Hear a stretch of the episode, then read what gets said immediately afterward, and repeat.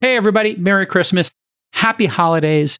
It is the end of 2022. And once again, we're doing our Bestie Awards. Yes, at the end of the year, we do our Bestie Awards. This is where we give awards to the biggest winners, losers, and many other categories that you love. With me again, of course, the Sultan of Science, deep in his Kurosawa uh, vibes. How are you doing, Sultan? It was great to see you guys for dinner last night. Sacks, we missed you.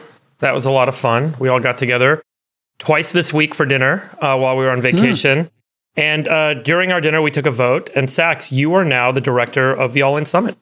Congratulations. Yes, congratulations. Yes, the grift is on. Good. My first act is to veto it. okay, there you go. Sorry to the fans. Also with us, of course, is the dictator himself, Chamath Palihapitiya, deep in his turtleneck phase and his vibes. Tell us about uh, your winter vibes, bestie. I mean, I can't believe that we all took over Lake Tahoe for a week together. It's cool. It's been a lot of fun. I got to say, Sacks, you'll be surprised. J Cal has the life hack of life hacks here.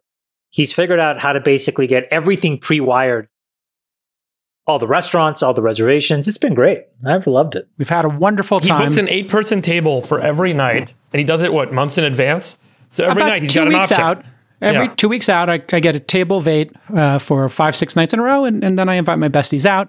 And oddly, it turned out there was only one person from Jake Cal's side, just himself. Yes, just be so clear. there was always a room for the rest of us to show up. We had a wonderful time. Uh, I picked up the check for the nachos, and Chamath brought six thousand dollars worth of wine. I brought my own also to the restaurant yesterday so we could open the wine properly. It was wonderful. We've had a wonderful time. And of course, with us, looks like he had to work over the Christmas break. Uh, Sacks, how are you doing, brother? You working today? I'm good. I'm just hanging out somewhere. Well, come on. You can be honest. You're at the Twitter HQ. I recognize that incredible architecture and design. They spent so much money on that office space. Beautiful. That's office. definitely beautiful office. They've got their own bespoke coffee shop here called the Perch. We're the people that work there. too soon. too soon. The people are working too hard to be hanging out in the coffee shop. Let your winners ride.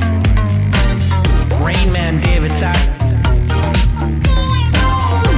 And instead, we open source it to the fans, and they've just gone crazy with it. Love you, Queen of Quinoa. Okay, so let's get started with our Bestie Awards. This is uh, very controversial. We start with a political award. And uh, last year, you know, th- this is our, just so we're clear, this is not the prediction show. The next week will be the prediction show. This week is our winners. Cue the music. Yes, cue the music. Right there. Okay, here we go. 2022 predictions. This is what we predicted for the Bestie Award for biggest political winner. I said Ron DeSantis, and so did David Sacks. We predicted in 2022. You said it after me. You said it after me. And the way you introduced it, you said, What did Tucker Carlson's writers come up with? I said DeSantis, and then you said DeSantis. Are you starting already? Literally, I'm trying to give you your flowers. No, I reviewed and the already tape. we're I fighting like reviewed the brothers. tape. Okay, take it easy. You're going to get your flowers. So Ron DeSantis, obviously a big winner. Uh, so those were those were great predictions. Friedberg, with a wild card there, he predicted Putin would be a winner in 2022. That one fell a little flat, did it not? Our our friend Friedberg, not a winner. No, I think he, you know, I mean, my projection was really built on what I thought would be a big kind of influence that he would gain this year. You know, whether hmm. he's viewed negatively or positively, he's certainly at the center of the stage right now. Now, Chamath, your 22 prediction, this is your prediction last year for this year, was that the biggest political winner would be Xi Jinping. Okay. Now we go to our actual biggest winner. This is where we tell you who we thought was the biggest winner of 2022. Let's start with you, Sax. Who is your biggest winner for 2022? Political biggest winner. This was the prediction that I nailed as as you mentioned it. So the red wave fizzled everywhere else, but it crashed over Florida hard. So DeSantis is my pick. He won re-election by about 20 points, and his coattails carried four new GOP House seats, which happens to be the exact size of the GOP majority. Uh, several polls have now shown him beating Donald Trump by significant margins for the 2024 GOP nomination. He is shattering fundraising records. Florida is now the fastest growing state. So he is my pick for the biggest winner uh, political winner of 2022. Great. Who is your biggest political winner? Chamath. I mean, it, it's obvious. It's uh, Xi Jinping. You know, there is no single person in the world that is now as powerful as this one man. He um, has complete authoritarian control over 1.2 odd billion people and 20% of the world's GDP and a large amount of the world's debt, including a lot of US dollar debt. And so, you know, it's pretty there's there's it's hard to find anybody that won nearly as much as he did. Okay. Now to you, Friedberg. Who is your biggest political winner of 2022? I mean, I think your DeSantis and Xi Jinping calls were really like good. I think the biggest surprising winner for me is like, you know, unexpected. Mm-hmm. And that mm-hmm. would be Zelensky um, from the Ukraine. I don't think going into this year, people paid as much attention to him. He was certainly not a, a sung hero, but coming uh, through this conflict and I think leading the storyline uh, about our common enemy of the West um, and common enemy of democracy being Vladimir Putin uh, really kind of made him a, a, superstar and a hero on a global stage. And I think that's evidenced by the fact that he was in the White House and he gave an address to the U.S. Congress yesterday. So I, I would make him kind of the biggest winner of the year. It's hard to go against DeSantis. So, um, you know, he, he clearly uh, has, as Sacks correctly pointed out, gone into the lead. We'll see if he can beat Trump in the primaries. I have my doubts, but um, he does seem to be pulling in some of those moderates, right? I don't understand why you guys say he's a political winner. What did he win? He hasn't won the nomination yet. He got reelected to a state that he had before 2022. So, what did he win exactly? Well, I think a couple of things. One is when he won election to the governorship four years ago, it was by less than 1%. It was a tiny margin of victory. This was margin of almost 20%. He had coattails and he is now the front runner for the GOP nomination in 24.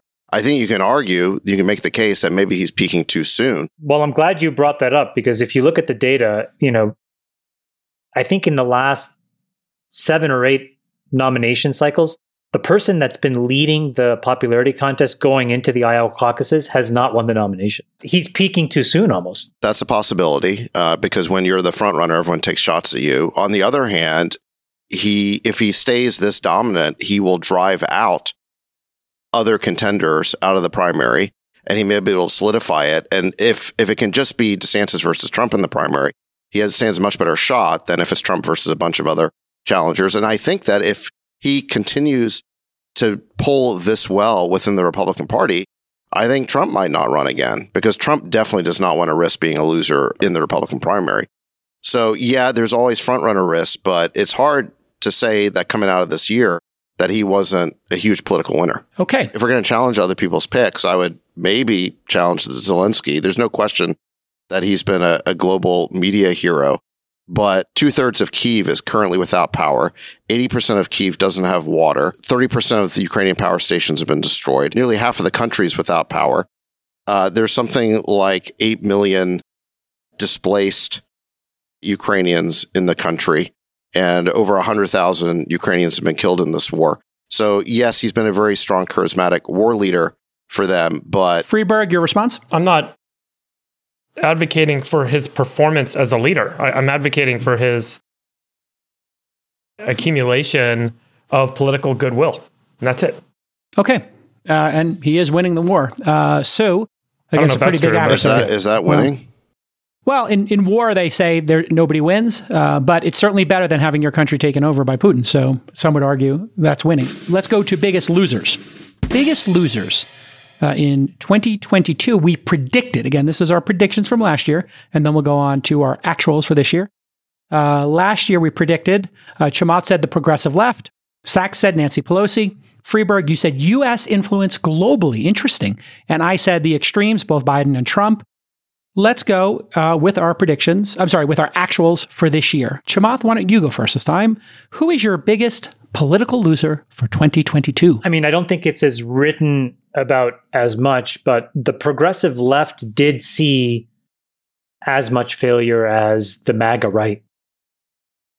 So they were a huge loser. I mean, to the extent that anybody thought that leftist you know, quasi socialist policies and politics was a winning strategy. I think that was pretty soundly refuted, even in places that were pretty staunchly Democrat. It was really difficult for the progressive left to do much of anything but lose. So I think that was a really powerful and important repudiation. And I think it it marginalizes them to a bunch of, you know, kooks almost. And I think that that's really healthy for politics going forward. So your prediction and your actual are going to be the same. The yeah, progressive I think, left. I think, I think they were the biggest political loser in the United States, at least. okay, yeah, Elizabeth Warren. We don't hear people talking about Elizabeth Warren or Bernie Sanders much this year. Yeah, and, and I think that the biggest political loser outside of the United States was probably the European Union. Okay, you want to expand on that a little bit? If you just think about the corner that they painted themselves into, how much they had to basically literally Mm, go 180 degrees away from what their policies were. You know, there was a huge raft of whether it was green, ESG, kind of woke, liberal politics that manifested itself in all kinds of national security decisions and energy decisions that in this last year they literally had to undo in order to stay alive. And um, that makes that whole political construct, I think, very fragile. So they were they were a pretty big political loser outside of the United States. okay, Sacks. It's to be hard here to guess this one. But Sacks, who is your biggest political loser in 2022? I have no idea who you're going to pick here. By the way, I got Pelosi right last year that she did lose the gavel. So you've got to say that the war in Ukraine was the biggest event of the year. And obviously, you can spread the blame around to a lot of people, starting with Putin, because he's the one who ordered the invasion. But I would say this is a slightly different take on the category, which is biggest political blunder occurred on January 27th of this year when Blinken said that NATO's door is open and must remain open. And that is our commitment. He basically shut the door. Hmm. He kept NATO's door open, but shut the door on any means of a diplomatic off ramp to end this conflict by promising Russia that Ukraine would not become part of NATO.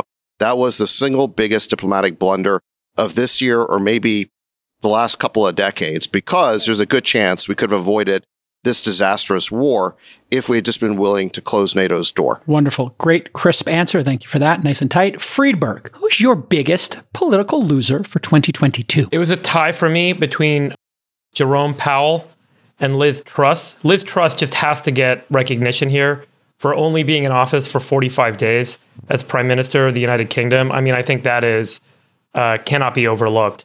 Uh, the, uh, uh, the some of the the policy and, and folks that she put in uh, in office uh, caused you know massive chaos. It was just a, a, a clear uh, dysfunction over a very short period of time. Uh, Jerome Powell, I think this was a big surprise this year to see how the Fed chair became um, so politicized, uh, and and his role became so politicized. Both kind of the the left and the right finding reasons to question uh, his leadership um, and his decision making. The failure to raise rates soon enough led to massive inflation, is what you'll hear from one contingent of politicians and the, the public at large. And then the rate at which he's raising rates now to catch up to the and to, to calm inflation is causing people to complain on the other side. So there is really no one that seems to be happy with Jerome Powell, and I think that uh, that that was a, a shooting star that seems to have completely lost its luster. Okay, so the Fed. Yes, good pull there. Okay, mine is pretty clear, and objectively, it is, of course, the GOP. The red wave failed, it turned into a trickle.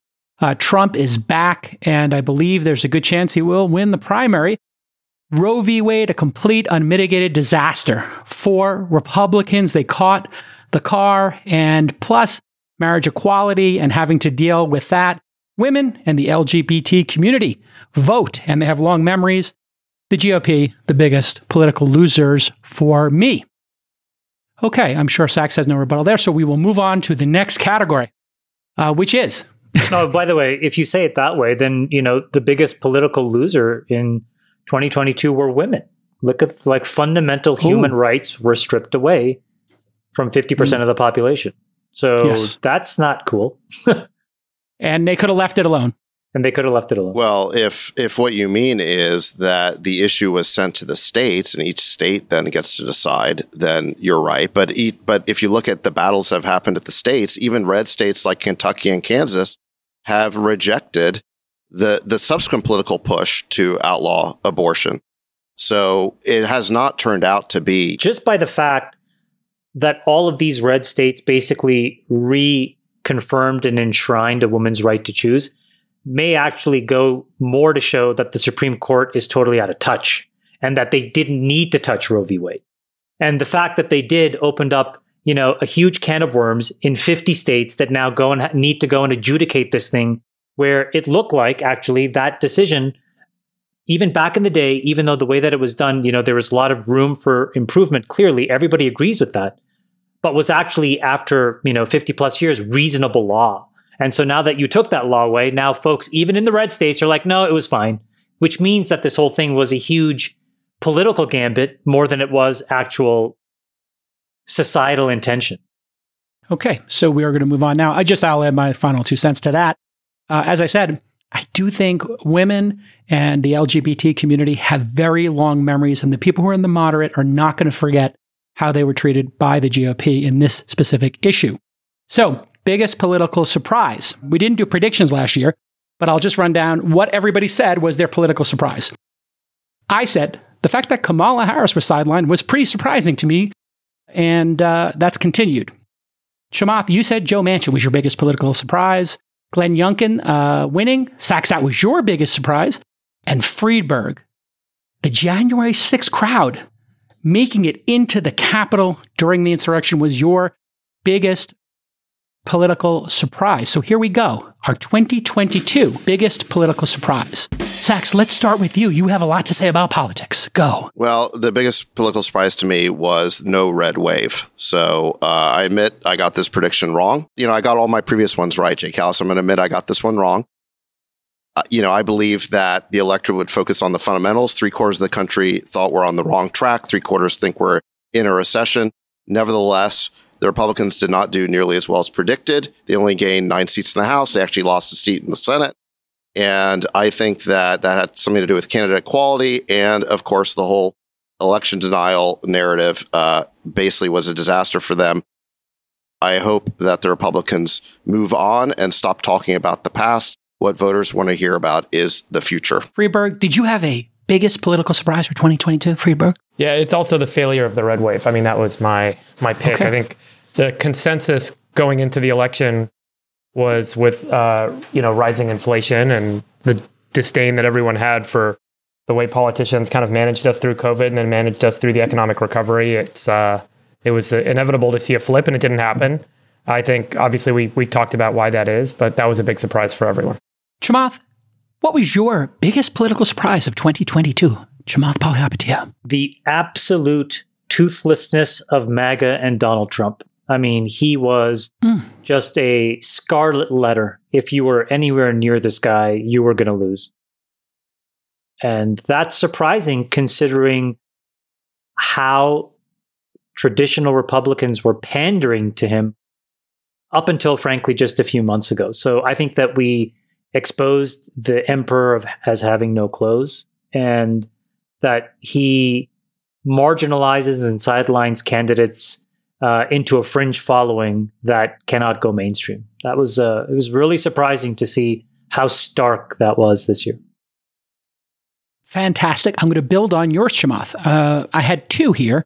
Number two was Roe v. Wade, but we've beaten that, uh, I think, and we discussed, it as much as we possibly could. My number one, building on yours, Chamath, is that despite what's happened with Trump, the documents, the the uh, his cases in the United States in New York uh, and about taxes. Despite all of this, the January 6th insurrection, despite all this, Trump is still viable. I can't believe he's still viable and that he is going to be out there in the primaries and he's going to have to debate DeSantis. And I don't know that DeSantis can beat him in a debate. I think he might uh, win. So this is completely scary for both me and Sacks. I think it's terrifying. It's Sacks's nightmare and mine. Well, I think he's mainly viable in the minds of the MAGA dead enders and the mainstream media Ooh. who want to keep him alive. And the Biden administration wants to keep him alive, and they'll do anything to keep him alive and in the news. And you love keeping him in the news. So it's a yes, it's a codependent relationship between the mainstream media, which you sometimes front for, and Trump. Oh, be careful telling me what I we think. We need to end this we'll codependency, J. Cal. well, uh, I wish the Republican Party would finally take ownership of this disaster that is Trump and tell him that he has no business. But you guys keep him in the game. And the fact that he's viable, again, your personal nightmare and mine. Okay, biggest business winner. Everybody excited to get off politics right now and get to our kill zone, which is business. So last year, we had predictions in this category. I had said Disney, that's an up and down prediction. I'll get into that in a moment. Chamath, you said small and medium sized businesses, the old SMBs. Sacks said rise of the rest, the flyover states. And Friedberg, you said Stripe. Uh, Chamath, let's start with you. SMBs. What did you get right? What did you get wrong here? Uh, I mean, I whiffed. It just completely missed the global macro shift that we embarked on in full force starting in Q1 of this year. It was it is the most important business story of the year. It's just like we have an absolute complete regime change. And by the way, that regime change is so complete and so, you know, um, thorough that it even touched Japan just a few weeks ago, or sorry, just a few days ago, where Japan, who fi- you know, finally yielded on this idea of you're gonna we're gonna have negative interest rates and yield curve control, even they finally broke and, and, and raised rates. So it is an absolute worldwide sea change in how we need to think about risk. And I think that's worth talking about a little bit later in the show, but that was the single biggest business story of the yeah, year. I'll add to what Chamath said. I missed this too, even though on another prediction, when you asked what the biggest business loser would be, I think I said that it would be asset classes that had been pumped up by the Fed's money printing because mm-hmm. Yeah, you you start to nailed it. feel. Nailed yeah, it. so I got Nailed that it. part right, but what I didn't connect it to were all the asset classes actually got pummeled. So I kind of conceptually understood that rates were rising, but I totally underestimated the magnitude of the shift, the way that growth stocks would get hammered, the way that crypto would get destroyed, the fact that like Tiger basically got blown out of the industry. I mean, I had the right general intuition, but I didn't translate it into the specific asset types and the magnitude of the shift. And also the, like what Jamal said, a real regime change now and how markets are viewing stock performance. It's really incredible. Uh, Friedberg, let's get in on this. This is somewhere where you can contribute uh, deeply. What do you think about your take last year? And uh, you still believe in Stripe? Yeah, I mean, look, it's a it's a business that obviously benefited greatly from the pandemic and the adoption of um, you know the, the payment processing infrastructure that they've built a- across their across various kind of e-commerce platforms. It's I've been I'm not an investor, so I don't have any numbers, but there are public reports that have highlighted that their revenue increased 66 percent this year. They've indicated that they're probably going to experience significant revenue slowdown with the recession ahead but it still seems like a super high quality business. Uh, and you know, valuation wise, who knows what things are, are going to be worth when they ultimately come to market? There's certainly no one going to uh, going public right now. So at some point, we'll see you know whether valuations play out. But it seems like it continues to be a very strong one of the strongest private businesses that's being built in Silicon Valley. We will get to 2022 biggest business winners in one second. I will just say for Disney, yeah, man, what a swing. Bob Chapek uh, in and then out, and now Bob Iger back. So I feel like I got this one wrong and right at the same time. I still believe in the company deeply. I think they're going to have a big win. Let's get to our actual biggest winner of 2022. Sacks, why don't you lead us off with your biggest winner of 2022 for business? I said Lockheed Martin along with other defense stocks. Uh, Lockheed Martin, which makes javelins and HIMARS, is up 40% in the past year when most of the market's been way down. Northrop Grumman's also up almost 40%.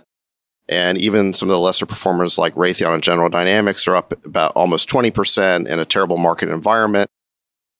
The fact of the matter is war is terrible, but it appears to be good business. We've sent so many weapons to Ukraine that there's recent press reports that our the U.S. stockpiles of missiles, javelins, and stingers are now depleted. So these companies are going to keep doing well for the next year at least. Now there's a new appropriation sailing through something like 44 billion of new funding for the war. It's now over 100 billion dollars. McConnell uh, says this is a Republicans' number one priority. This is now a bipartisan concern. And if you think the war is expensive, just wait for Reconstruction. That's estimated to cost at roughly a trillion dollars to build uh, Ukraine back. Sacks, can I ask you a question about that? It, are these, when we uh, fund these wars, I've, I've heard uh, different versions of this, can't get a clear answer. when we provide weapons uh, and systems like this, are they not on account and we ask for money back at some point? Do you know the answer to that question? You think we're going to get money back? Are you kidding it me? It seems to be sometimes that we do. So that's why I was asking. I think it's something there hasn't been clarity on. Look, I think the, the, the war has been phenomenal business for the military industrial complex. So that's what we're seeing here. Uh, not so great for the rest of the economy. Friedberg, what do you got? Yeah, I mean, I think you guys will remember last November I predicted energy and defense to be the best performing mm-hmm. stocks for this year. Sacks is right. I think defense is up 40%. So I, I kind of went with the bigger uh, oil and gas companies um, are up, uh, you know, across the board about 47% uh, in terms of equity value in the public markets uh, year to date, uh, compared to the S&P being down about 20%. Uh, so th- over the short term, I would argue oil and gas companies, but I think that um, over the long term, there were a couple of big breakthrough moments uh, that I would give kind of you know the winner uh, in business that will benefit over the long term to OpenAI and to Fusion startups, uh, and we'll talk more about why uh, for those two uh, obviously later when we get to the biggest winner in tech and science. Um, but yeah, short term oil and gas they benefited from the supply constraints and the conflict in the Ukraine. And then okay. longer term, I think OpenAI and Fusion startups. Well, and by the way, I mean just just to give Friedberg some credit here, you actually predicted the war, or you predicted a war. I don't know if you predicted this war, but you predicted yeah, that's, war that's, in why I predicted. Conf- yeah, I predicted the war and Putin kind of rising to the center stage and the defense Wag energy. the dog. That was a huge prediction because I don't think most people, even most analysts, well, they were surprised even when the invasion happened. I think people were still very surprised both that Putin would order it, but also if you study the situation, I think you got to be surprised that we didn't negotiate harder to try and prevent it. I traded it too. I bought I bought an energy ETF, so it worked out for me. Okay, Great. Chamath, your biggest business winner of 2022. Uh, Nick can throw it up, but it's basically any single person that understands the following formula. So if you, this is the, um, this is so good. This is the, this is the capital asset pricing model. So what is this? This is like before you make any investment, what it actually tells you is here's the rate of return that you need to generate above the risk free rate in order for you to justify making that investment. And if you really understood the capital asset pricing model going into 2022, it would have been difficult for you to not make money. Because all of a sudden, as the 10 year flexed up and as you know, the volatility, particularly of things like tech stocks, went crazy, you could have figured out where you to park your money and all these people that have built businesses around this capital asset pricing model. So you have companies, obviously. So, you know, you have sectors of the economy like defense or energy stocks, consumer goods and staples. They all had moments where they all did well. But if you take it one step above, the organizations that actually ran big macro books or really understood how to algorithmically implement this capital asset pricing model just ran roughshod over the markets. And, you know, said in a different way, it's sort of my background, which is, you know, if you understood the capital asset pricing model, you would have been a massive bear. And the bear got fed this year to a degree that none of us could have anticipated. Okay. So, am I correct saying the capital asset pricing model is the biggest winner? Or no, people that understood it. People that understood it. Got it. Okay. And for my biggest winner, I went with Chat GPT slash OpenAI and their partner Microsoft. Why did I pick that as the biggest winner? Well, uh, on my other podcast this week in startups, we played a game, Chat GPT versus the first result of Google's, and Molly and I could not tell the difference. And in fact, we picked ChatGPT's answers often above Google's. Google, one of the greatest uh, businesses and franchises ever created, has no answer at currently for ChatGPT because Google's business model is to get you to click on an ad between links. If you give the actual answer, then the person doesn't stops clicking. If they stop clicking, Google stops making money. There is no business model in search if the person gets their answer because they're done. This is an existential threat like we have not seen, and our friend Sam Altman has aligned Chat GPT slash OpenAI with Microsoft Microsoft, I think, is going to release a, and this is a prediction as well, a search engine with OpenAI that has a significant impact on Google's franchise. We didn't think this would ever happen, and it's here. Okay, the biggest losers in business. We made predictions last year. I said in 2020, I, I predicted in 2021 the biggest loser in 2022 would be crypto. By the way, Friedberg, you agreed with me, and we nailed it. Or, Chamath, or you you, said, agreed. You, agree, you agreed with me. well, Jacob. yes, that's Yeah, correct. yeah, we were yeah, in yeah. agreement. How about that? We were in agreement. Bestie yeah. agree- We were in agreement. Yeah, in- Sacks, ind- independent. You said, uh, and Chamath, Visa slash MasterCard, we'll get into that. And Sacks, you said asset classes benefiting from government pumps. Very interesting. The Fed stopping QE. Interesting. Anybody have comments on their predictions or each other's predictions from last year? On a percentage basis, David absolutely nailed it. Sacks absolutely nailed it. On a dollar basis, the biggest business loser of this year was big tech. And I think that you saw three things happen, which I think are important for the future. The first was it was the most crowded trade, both by professional money managers as well as retail. And that fever finally broke in the last half of, uh, in the second half of this year. And now going into, uh, into these last few weeks, you're seeing a lot of panicked selling to cover losses and other things. So I think that um, number one, that happened. Number two, regulators basically said we're going to go after these guys every single which way we can.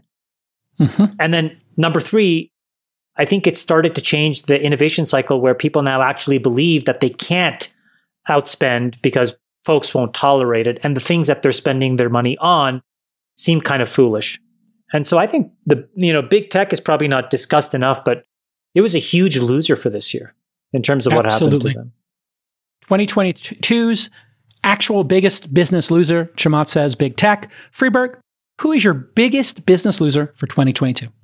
I mean, this one's just a simple FTX. I mean, that was such a uh, incredible uh, revelation of the scale of the scam and the fraud and the craziness that went on. And I think what was interesting about FTX is it had implications not just for crypto and not just for kind of offshore regulatory not just for fraud, but also for the investors. We had a whole debate about whether the press and journalists failed to kind of you know, appropriately investigate this guy rather than give him accolades because he said the right things, which he said he did over IM. And investors failed to do relevant amounts of due diligence or form a board and have proper governance over him because they wanted to be part of the hot new thing and everyone had capital to deploy. And I think what was interesting about the FTX failure is it didn't just, it, it wasn't just a failure due to fraud, but it revealed so many parts of kind of, you know, uh, call it, uh, um, you know, systemic laziness and, and systemic kind of blind eye and systemic bias uh, that allowed and enabled this to happen. It, it was really a revealing kind of failure. And that's why I kind of gave it the, the, the award. Mr. David Sacks, who is your biggest business loser of 2022? Well, you kind of mentioned this. Uh, I picked Bob Chapek, who's the former Disney CEO. He was Iger's handpicked successor three years ago. Then the pandemic hit, which shut down the theme parks. But then I think the big mistake was allowing himself to be mal mal by woke employees into picking a fight with DeSantis over the so called Don't Say Gay bill. Uh, that caused DeSantis to retaliate by threatening the special privileges that Disney enjoys in the state. And then he had Iger undermining him behind the scenes. This was revealed, I think it was in a Wall Street Journal story, that uh, he was grousing to insiders that Chapek was not soliciting his advice and he was undermining confidence in him with the board. And uh, recently, Chapek was forced out and Iger was put back in It's a charge. fantastic choice for the biggest loser. How brutal does Iger look in that Wall Street Journal piece? I mean, would anybody work for him? Yes, he is incredible. He looks terrible. I agree. I read that piece twice, actually. The CFO calling him up, she was the one who stabbed him, uh, you know, and knifed uh, Chapek. It's a great Wall Street I Journal don't think that, long that read. I don't think that that happens without the support of the person waiting in the wings. Hey, listen, there's a couple of jobs you never quit. You never quit a hit TV show. You never quit a hit band like Roger Waters did with Pink But Floyd. why didn't they just extend it and his you never retirement? quit the Disney job. It's the best job, No, it's the best Jason- CEO job in the world. But Jason, why go through this? Never quit. Why go through the theatrics of like grooming somebody, putting them in your job, and then undermining them? Like, I, I all I'm saying is, if you're a I good, I think he made a mistake. I think he made a mistake. He quit and he wanted to come and back. also if like if you're a good up and coming exec, I mean, what do you do if like all of a sudden like you know you have the opportunity to get groomed for that job? It just seems really risky. Yeah. I mean, I, I think Bob Iger realized when he, in that piece, they say he went on his yacht, his wife didn't come with him. the Wall Street Journal piece is incredible, and he's got bored, and he's seventy something years old. He's looks like in the early seventies.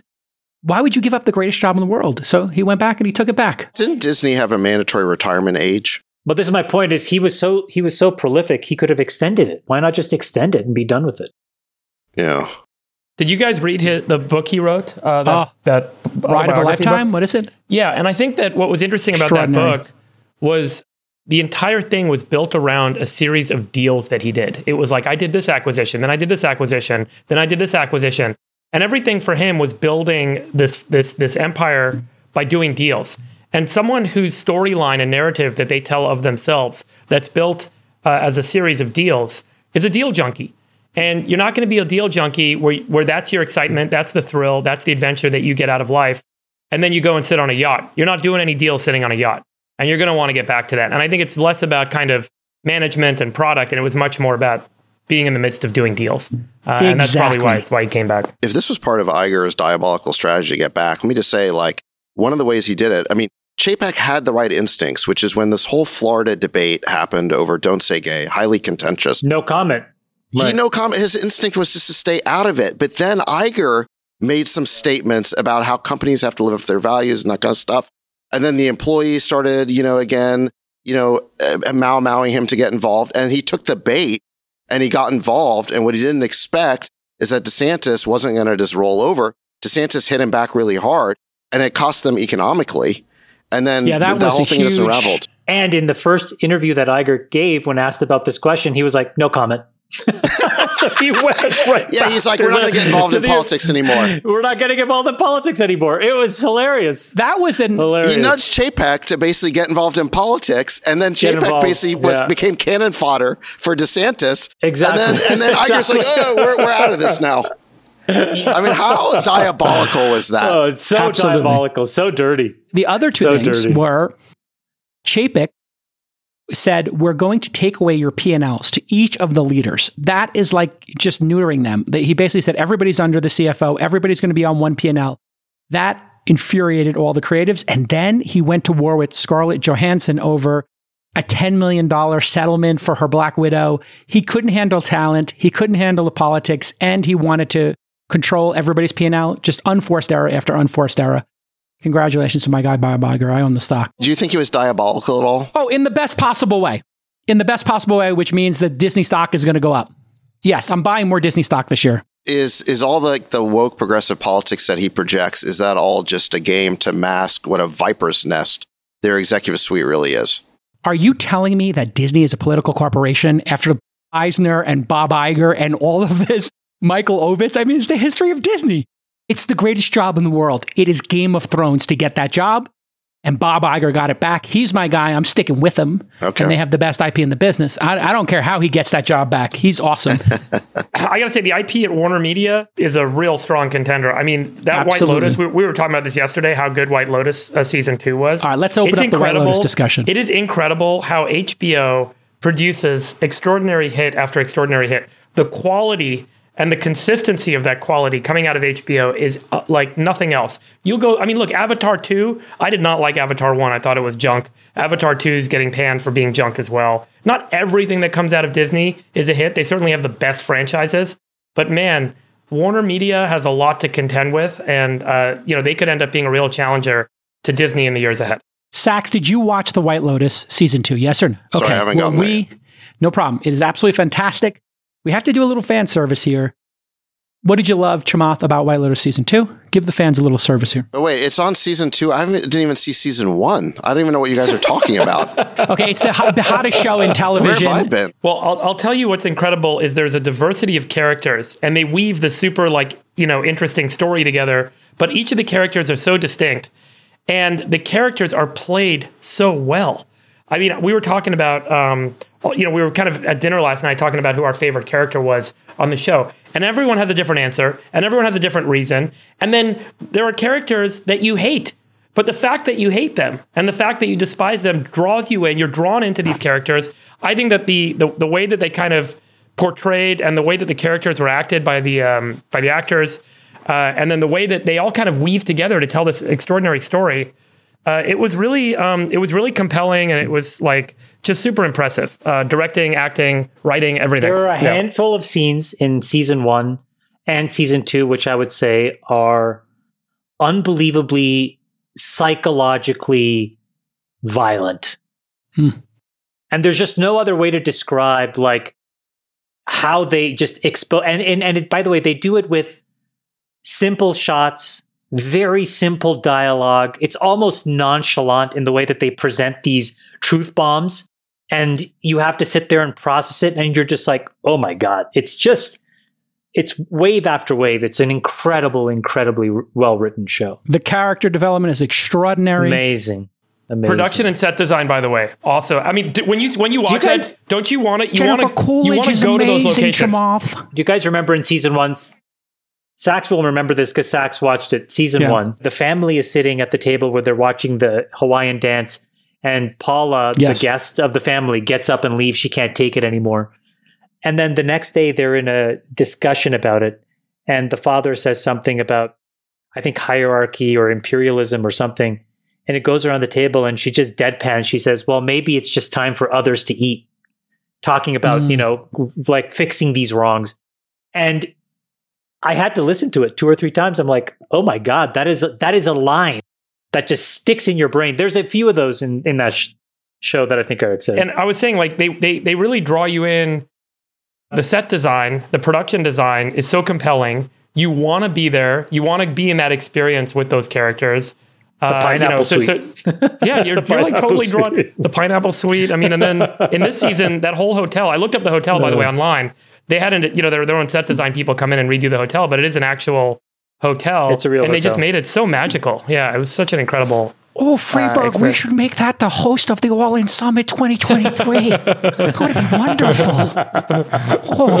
Oh, sorry, I'm working on my Jennifer Coolidge. Tell your director, uh, David Sacks, what, what you'd like him to do for you. Yeah. my uh, biggest loser was crypto, and I think there'll be a subsequent domino to fall, which is now that Gary G, head of the SEC, has FTX and the FTT tokens as the grift. He's going to go down the list of other tokens, and he is going to start doing more prosecutions of grifts in crypto. Biggest loser for me. All right, biggest business surprise. Let's see if we can get Sacks back engaged in the conversation now that we're not talking about art and life. Sacks, last year, your biggest business surprise. Sacks just produced a movie about Dolly. I know. He is. I'm joking with him. He's a true artist. And he sold it to Mark Cuban. Congratulations on the sale, uh, David. I guess me and Cuban are besties now. Fantastic. In 2021, our selections for business, biggest business surprises. I was very surprised by DAOs. Chamath by Moderna. Sacks by tech moving to Miami. And Friedberg, you were surprised by NFTs. What were we surprised by in 2022? Friedberg, we'll start with you. Elon Musk's acquisition of Twitter, I think, took everyone by surprise. It kind of went, I mean, this is such an obvious one, but it went from a whimsical fantasy and idea to suddenly, you know, cold hearted reality with, uh, you know, a, a huge kind of negotiating saga that took place and court battles and all the drama that ensued. And here's what I think was most surprising about it. It wasn't just the acquisition and the and the fact that the acquisition closed, but it was the the incredible veracity of the head cutting, cost cutting, the demands that people return to work, return to the office. And then what was most surprising that followed that is the impact that that seems to have had on the rest of Silicon Valley, where now nearly every VC I speak with, every CEO, every board is looking to Elon's behavior for right or for wrong, for you know moral moral or not, and saying that's a model for how you can challenge your team to achieve the impossible in an impossibly difficult environment, which is what we find ourselves in. And so I think it was a, a series of surprising events. He bought Twitter, he made these incredible changes, and then everyone seems to be looking to that as a model. And it's really resonated. It's created a rippling effect. I'm not saying it's good. I'm not saying it's bad. I'm not saying it's moral, right or wrong. Um, but the whole thing uh, was really an incredible, surprising, unexpected saga this year. Uh, so I, I give the Elon acquisition of Twitter kind of the, the award. Chamath, uh, do you have a biggest surprise? I would say it's uh, Jerome Powell and the Fed and their staunch hawkishness uh, on inflation. I think everybody wants all of this to be over, and I think we're definitely in the last few innings of it. But I think what was surprising was how consistent and how hawkish and how bearish Jerome Powell was every chance he got. He didn't capitulate or waver from the key message, which he was saying from the beginning, which is we have the tools to fix a broken economy, but we don't have the tools to fix runaway inflation.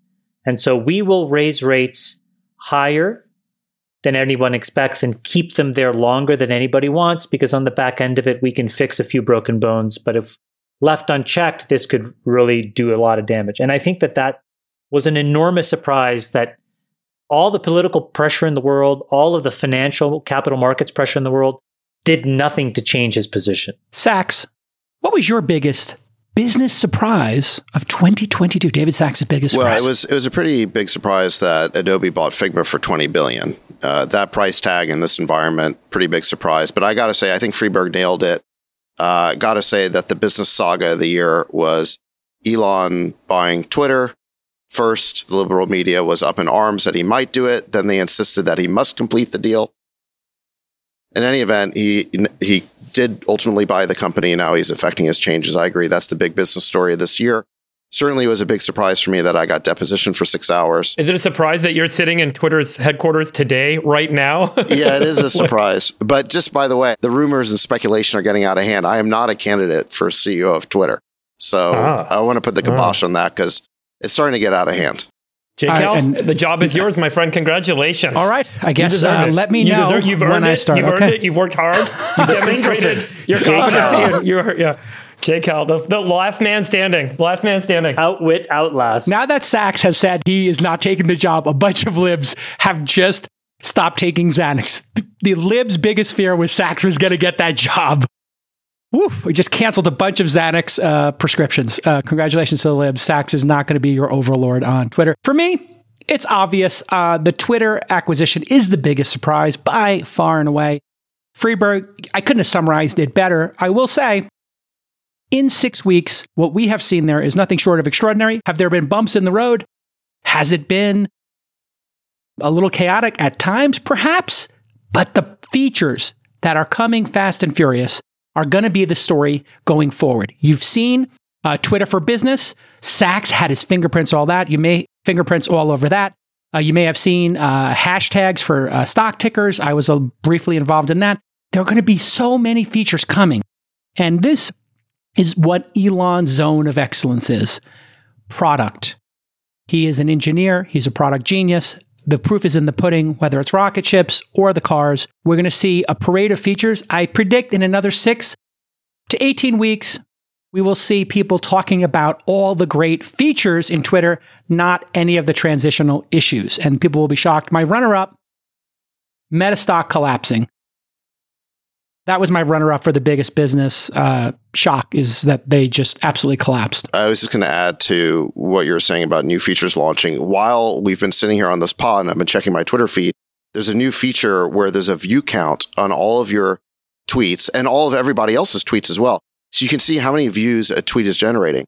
So this tweet that I posted yesterday has 1.5 million views. It's like incredible. So it really shows the incredible reach of Twitter. And anybody who's thinking about going to like some knockoff like Mastodon or something is going to have to contend with the fact that it doesn't have nearly the distribution. So mm. I hmm. think this really shows the power of Twitter. And then Dave Rubin noticed my, I tweeted this just a second ago, and Dave Rubin noted that the New York Times doesn't have anywhere near the views for its tweets because they bought all their followers, which is interesting. I didn't know that, but I just went over to the New York Times profile and my tweets are routinely getting 10 to 20 times more reach, more views than theirs. So this is a super interesting indicator of who actually people are paying attention to on Twitter. It's fascinating. This is fascinating. I'm looking at my own. I just did how do you give a $30 billion fraud bail, referring to SBF. And that was just less than an hour ago. No, it's 30 minutes. Yeah, an hour ago. And I have 50,000 views already, which is uh, 10% of my follower count. So this is an extraordinary. You see right next to likes, retweets, quote tweets, the feature train is coming, and this will change the dialogue. All these haters who are like, Twitter's going to go down, who are rooting against Elon.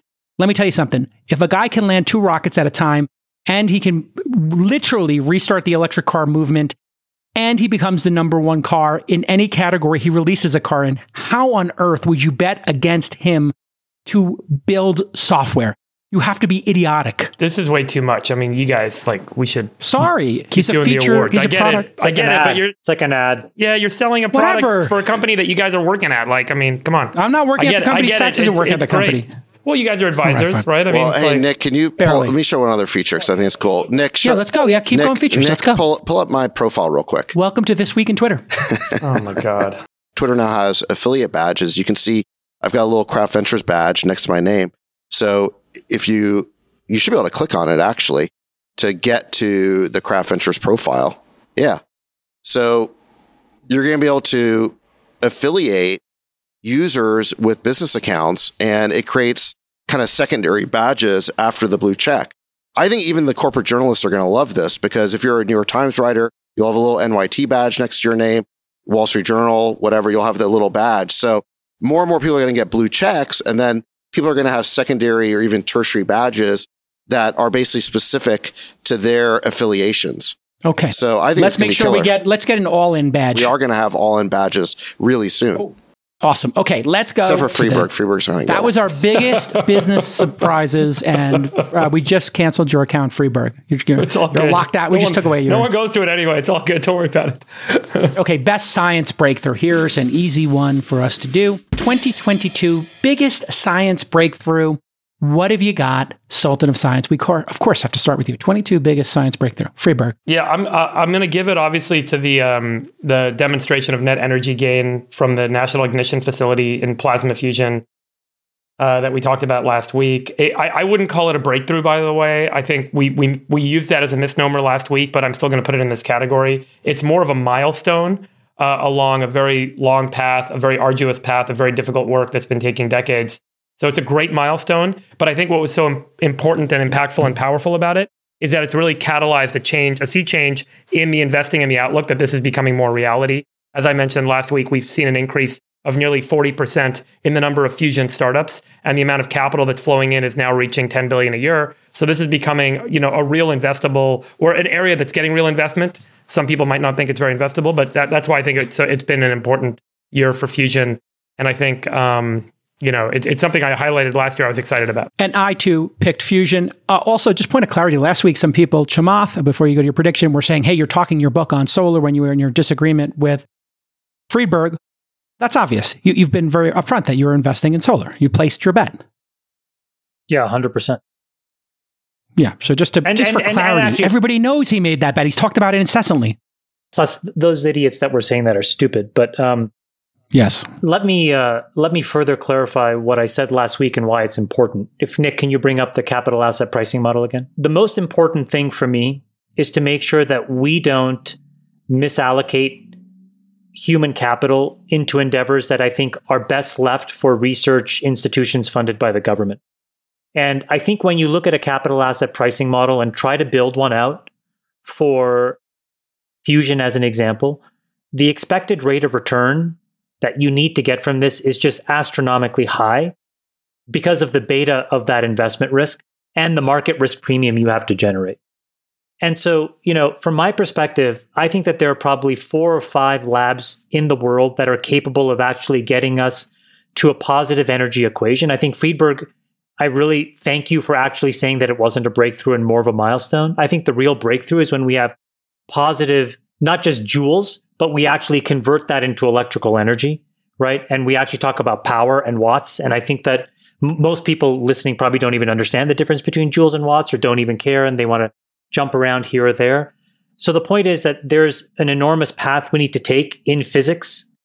And I think it's best done in governments. And I don't want to see a bunch of billions of dollars get wasted to get to to get marginal cost of energy to zero right now. I think there is a point in time where private startups can take the the last 20 or 30%, but I think about this like the internet, which is you needed DARPA to build V1 and then it could be handed over to private industry. And I think fusion when we look back will look very similar. And all the folks that try to build, you know, versions of the internet that were private, I think found themselves lagging because there's just a level of investment that's required that's best served in government. So anyways, that's let's clarify that for all the for all Sure. the folks who got their panties in a For the bunch yesterday. Brigadoons. But in any event, my science breakthrough of the year is that there was a 13 year old girl. This was, you know, because of all of this fusion stuff, actually, we didn't even get to cover it because it happened in the same week.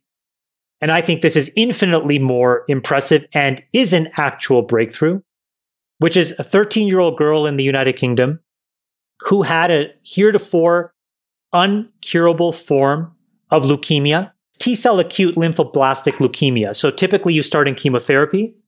If chemotherapy doesn't work, you move to bone marrow transplants. And it was uncurable. And a lab in the UK, basically using CRISPR, edited these transplant T cells to go in and wipe out her cancer. And now her cancer is literally undetectable. Now, if you bring up that capital asset pricing model again, Nick, what I'll tell you is the rate of return on a human life, in my opinion, is infinite. And so here is an unbelievable breakthrough that got very little attention because everybody was wrapped around the axle of fusion. It happened in the same week, so maybe it's understandable. I didn't understand it. But I think this is the single most important thing that happened in science, not just this year, but frankly, in the last decade. Because if you can actually now do base editing and eradicate, at least in this case, a blood based cancer, and eventually we'll be able to bring that and use that towards solid state tumor cancers. It's a huge breakthrough in, in, in just human longevity and human quality of life. And that happened just a few weeks ago. Okay. And of course, for David Sacks, his biggest uh, science breakthrough is I don't care. So moving on. Okay. Sacks, go ahead. Tell us. Yeah, no, this category reminds me of remember when Biden had that moment where he's like, America can be defined in a single word. And then he's like, blah, blah, blah, blah. that's kind of how I feel about this category. America is a nation that can be defined in a single word. I was going to put him, uh, foot, foot, excuse me. Amazing how you figured out a way to be derogatory about Biden in the science section. A new low even for you, Sacks. oh, it's a good one, Sacks. I like it. All right, biggest flash in the pan 2021. This is what we said were the biggest flash in the pan. I said uh, the woke socialist leadership of cities, i.e., Chesa Boudin. Friedberg said the Constitution DAO. Sacks said the word transitory, very well played. And Chamath said the metaverse, also very well played. Uh, oh, everybody nailed take that. Nailed yes, it. very good. Everybody get your flowers. Uh, enjoy. All of those seem like pretty good uh, selections. But this year is what everybody wants to hear about. Friedberg, tell us now who is your 2022 biggest flash in the pan? The undisputable Ooh, here we go. biggest flash in the pan of 2022 was the All In Summit. oh, It wow, came, that hurts. it went, that it'll always be a strong and, and, significant memory. It was such a hot thing for a minute, and then it died. So um, to the All In Summit, I I, uh, I, I one out. raised my glass. I pour one out. I toast to you, to Miami, and uh, unless David Sacks carries it from here, uh, it was a flash in the pan. it was a flash in the pan. Uh, Sacks, who's your flash? Which Democrat is the flash in the plan for you? Sacks, Well, th- this is where I had uh, Liz Truss. As you guys mentioned, she only survived 44 days as PM. I mean, that's only four Scaramucci's. she was basically fired by the bond markets after she combined a Thatcher-esque tax cut with massive energy subsidies to counter the price spikes caused by the war in Ukraine that she was fanatically committed to. This was deemed untenable by the UK central bank. It crashed the pound. And I think there is a serious point here, which is that as much as Thatcher and Reagan were the two towering heroic figures of the 1980s, I think zombie Thatcherism is not going to be electorally viable in the UK, just like zombie Reaganism is not going to be viable in the United States. I think that the conservative movement has to stop living in the past. We have to develop fresh ideas to meet the economic and foreign policy challenges of today. Chamath, do you have a flash in the pan? I actually think fusion literally was a flash in the pan. It was it lasted Oh, 10 to the negative 10 seconds. So that more less of a flash you can't have without being a flash in the pan. Ah, there you have it. Hey, uh, Sacks, Oh, I hey see guys, somebody. look who's here. Oh, look who Oh, it is. Oh, is it the proprietor? the proprietor, the owner. Twitter customer support at, at your service. Sacks, you spent the last 15 minutes selling your new features Uh, yeah. on the podcast. Pretty exciting. Well, the the like the views are like incredible. Like Yeah. The, I mean, and I saw Dave Rubin already made an observation that if you look at New York Times, their views are maybe one tenth like my views, just me Yes. as a lone tweeter. And he said that their followers are inflated by just basically buying a bunch of follower accounts. Yeah, the, the, the views thing is huge. Uh, That's why I, I, pushed the views, which is like actually a lot harder feature to implement than you'd think because the sheer number of uh, transactions uh, per second, like uh, uh, it, it's, I think it sort of requires system wide uh, on the order of, of three, 3 million transactions a second to actually calculate the view, to, you know, calculate and display the view count, FYI, for Twitter, Twitter Global. So it's like 3 million per second. it's a lot. For those of you listening, uh, Elon Musk has joined the pod. Elon, how, how's uh, how's the first six weeks been, generally speaking, of owning Twitter? Well, it's been quite a, a roller coaster, which uh, obviously you've um, b- witnessed and been on the roller coaster as well. Yes, the Dramamine. I've taken the Dramamine. It's it's, it's quite up Yeah, and down. I mean it's exciting, uh, but I, th- I think it sort of has its highs and lows, to say the least. Um, but overall, it seems to be going in a good direction, and um, you know we, we've got the the expenses reasonably under control, so the company's not like on the in the fast lane of bankruptcy anymore. And we're uh, releasing features uh, faster than Twitter's history at the same time as having contained the costs and and uh, re- reduced the cost structure by a factor of three, maybe maybe four.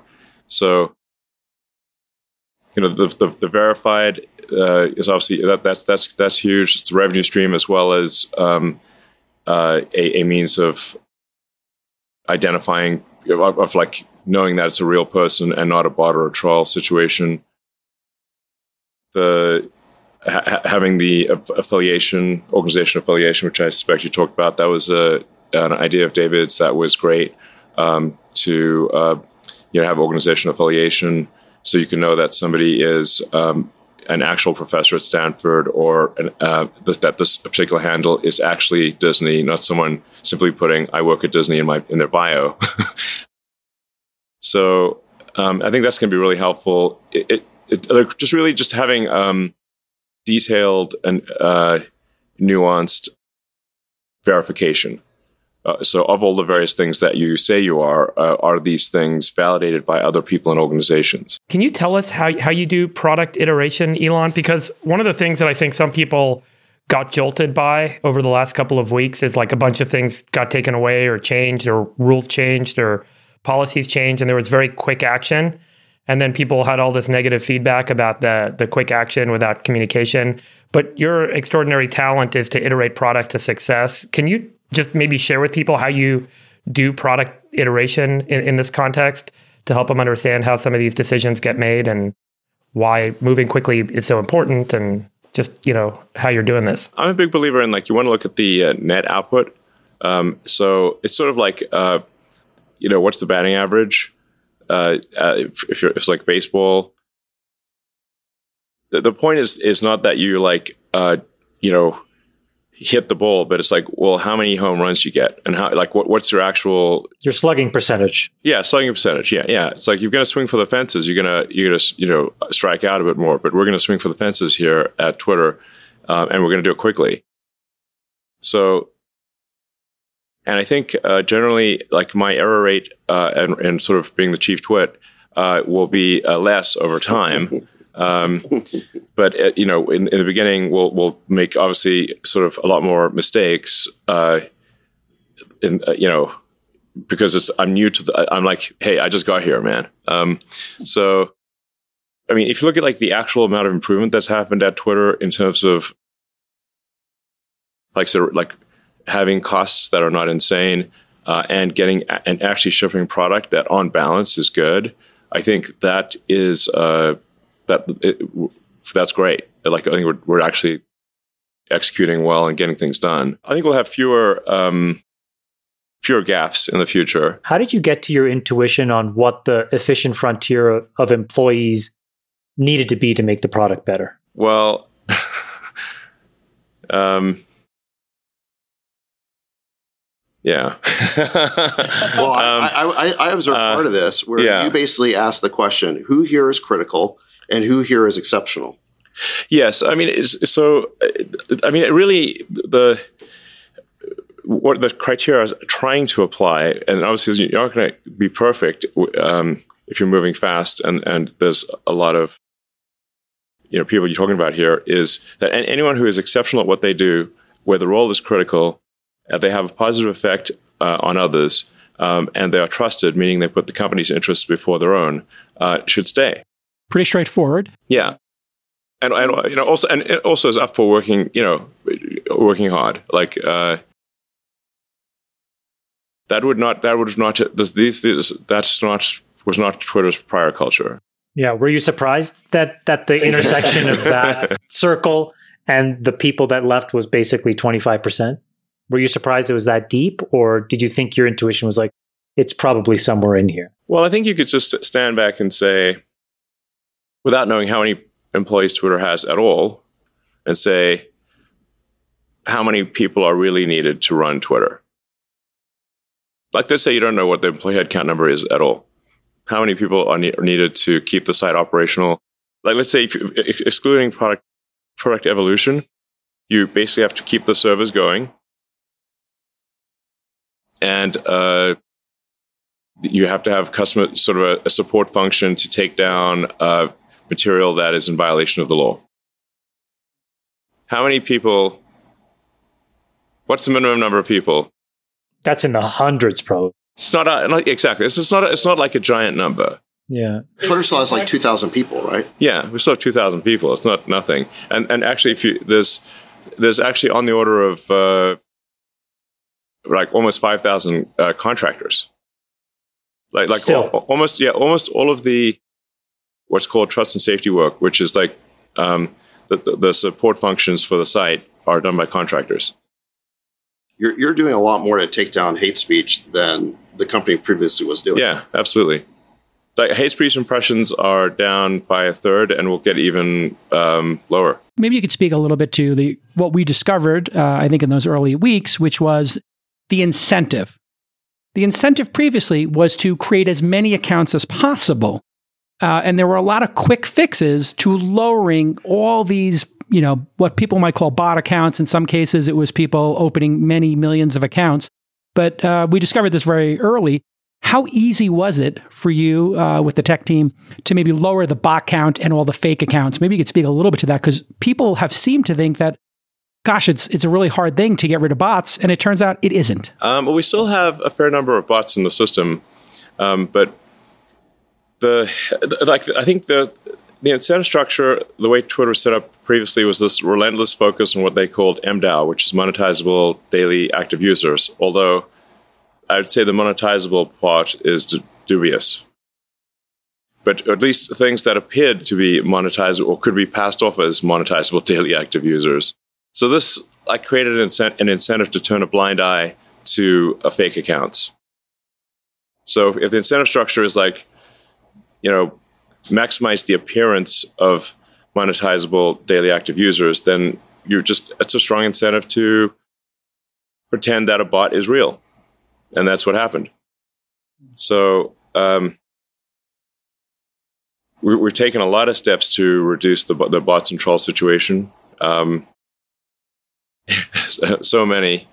Um, and um, I think you're seeing that in, in the, the usage. Like it's, it's not it's not like relatively rare to have your replies filled with crypto scams. I'm not seeing any anymore. Friedberg, you had a question. Yeah, I mean, just on your earlier question, you know, Elon, when you first started um, making changes at Twitter after you bought the business, a lot of people kind of took notice at how extraordinarily swift and significant those changes were. Yeah. And um, there's a lot of technology companies that have CEOs and investors and boards. And we all talk to a lot of them. And they're all now having a conversation like, look at what Elon did at Twitter. How can we do something as aggressive, as swift, as deep? Do you think much about kind of the, the, the model you're playing for other businesses and other business leaders, particularly in Silicon Valley, and how you're operating Twitter. Do you ever kind of talk about that? Because I know you you mostly talk about your business and you talk about the businesses you're running, but you're having a big influence, I think, in how other people kind of act and behave that are other business leaders and, and run other technology companies. I mean, to frank, I'm not I'm not really you know act- I'm thinking about that much because I'm just thinking about like how do we um, I'm just like you know uh, just get Twitter to be in a financially healthy place um, and and and fix the engine of engineering so we can have a rapid evolution of of new products. So, and you know, I, I mean, I guess I'm in sort of in, in, some ways an unfortunate position where I uh, don't don't have to answer it. It's, it's, not public, and we don't have a board really. So, uh, I mean, so I can just go, you know, and and, and I can take actions that are uh, drastic and and obviously if, if if if if I make a bunch of mistakes, then the then then Twitter won't succeed, and that'll be pretty embarrassing and uh, sad. but as long as, like I said, as long as the batting average is is good, um, that that that that the um, wins uh, out you know significantly outweigh the mistakes, then um, you know it'll be a great future. And I think I'm very optimistic about where things are headed. I think a lot of people want to talk about or understand, Elon, your position on freedom of speech and your principles. I'm, I'm curious, you've been pretty upfront about it. How do you think about it post acquisition? You know, what speech should be allowed on the platform? Kanye came back, he just went insane. His account got revoked. What, what have you learned, I guess, now that you own it? Because you must be getting a, a lot of inbound from people asking you, hey, how are decisions going to be made, et cetera you've been clear transparency is super important in this but maybe yeah. what are your thoughts on free speech and speech on a platform like this? Well i mean the, the general principle i think is that we should hew close to the law in any given country. So the laws vary quite a lot by by country. Um, and um, so i think we should be the, the, doing free speech that's that's close close to the law. And uh, that, that's the, that's that's the general principle. Um, the I think there there are other things where it's like okay we we um like for example like if, if you're an advertiser um you don't want to necessarily you don't you don't want your ad like let's say it's a family movie next to some you know uh, NSFW content even if that content is text. You know you know it's like um yeah. th- they'll be like, uh, that's probably that's we don't you know so so that, that's so they'll, they'll, that's you know part of what you know like when like so there's there's more of an allowance for what you might what some might call hate speech on the system, but it's just it's not going to be promoted. It's not like it's, we're not going to be recommending hate speech. it's just a risk of stating the obvious, and we're not going to monetize hate speech. So or, or negative speech. Like that's nor would advertisers want us to. You know, any any I think it's going to be a rare product that wants to be uh, next to uh, seriously negative stuff. I was going to say you referred to it as hey freedom of speech, but not reach, because this is a very nuanced discussion. Like, should this stuff be able to hit the trends, you know, and that kind of stuff. Yeah. Like it's it's certainly possible that some things that will be regarded as hate speech will hit will hit will hit trends, but I think it's going to be relatively unusual, uh, especially as we are doing a better job of controlling the the bots and trolls situation. And uh, and you know, I do, I do want to emphasize like there's a difference between the bots and the trolls. Like bots are like fully automated accounts, but like a troll farm would be where you've got like you know 100 people in a warehouse somewhere, each with 100 phones, and so they're actually humans, and they're going to pass a CAPTCHA test, or, or you know, and, and, they can you know reply reply and they're because they're actually got humans, but it's actually 10,000 accounts that are just that are that are obviously not operating as as as real people.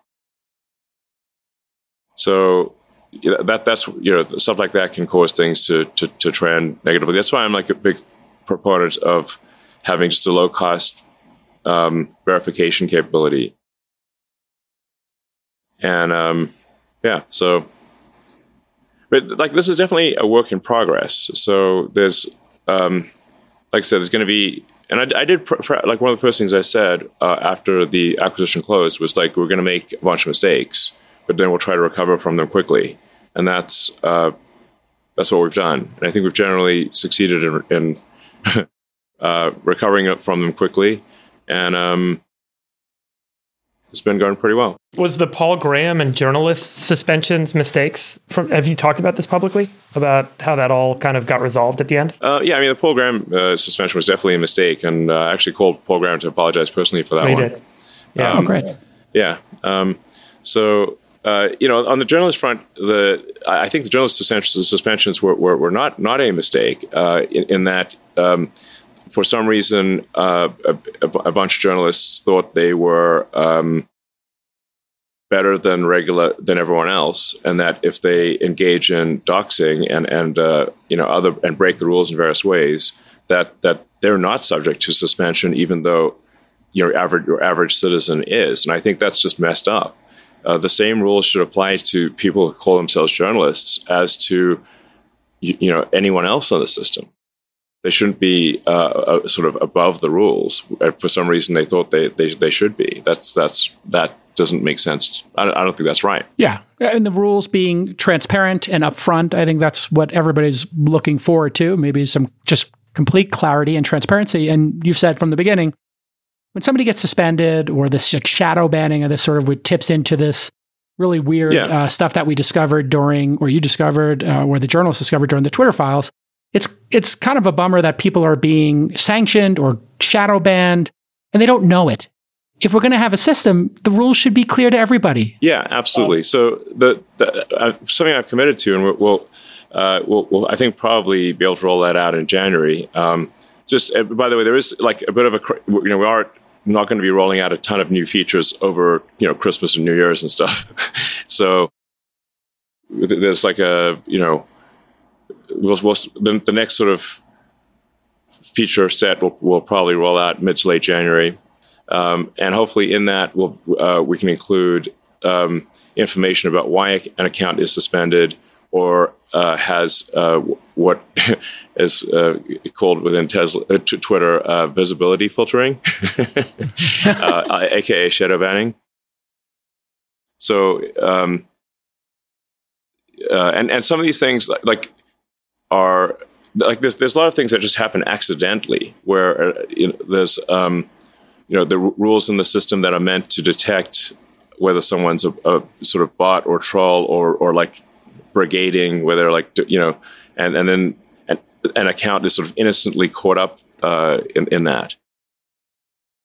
So um, like there were some accounts just suspended uh, yesterday because um, but temporarily suspended. Like they got like twelve hour suspensions because someone in customers, someone in trust and safety thought that they had posted uh, a nude photo of Hunter Biden or something.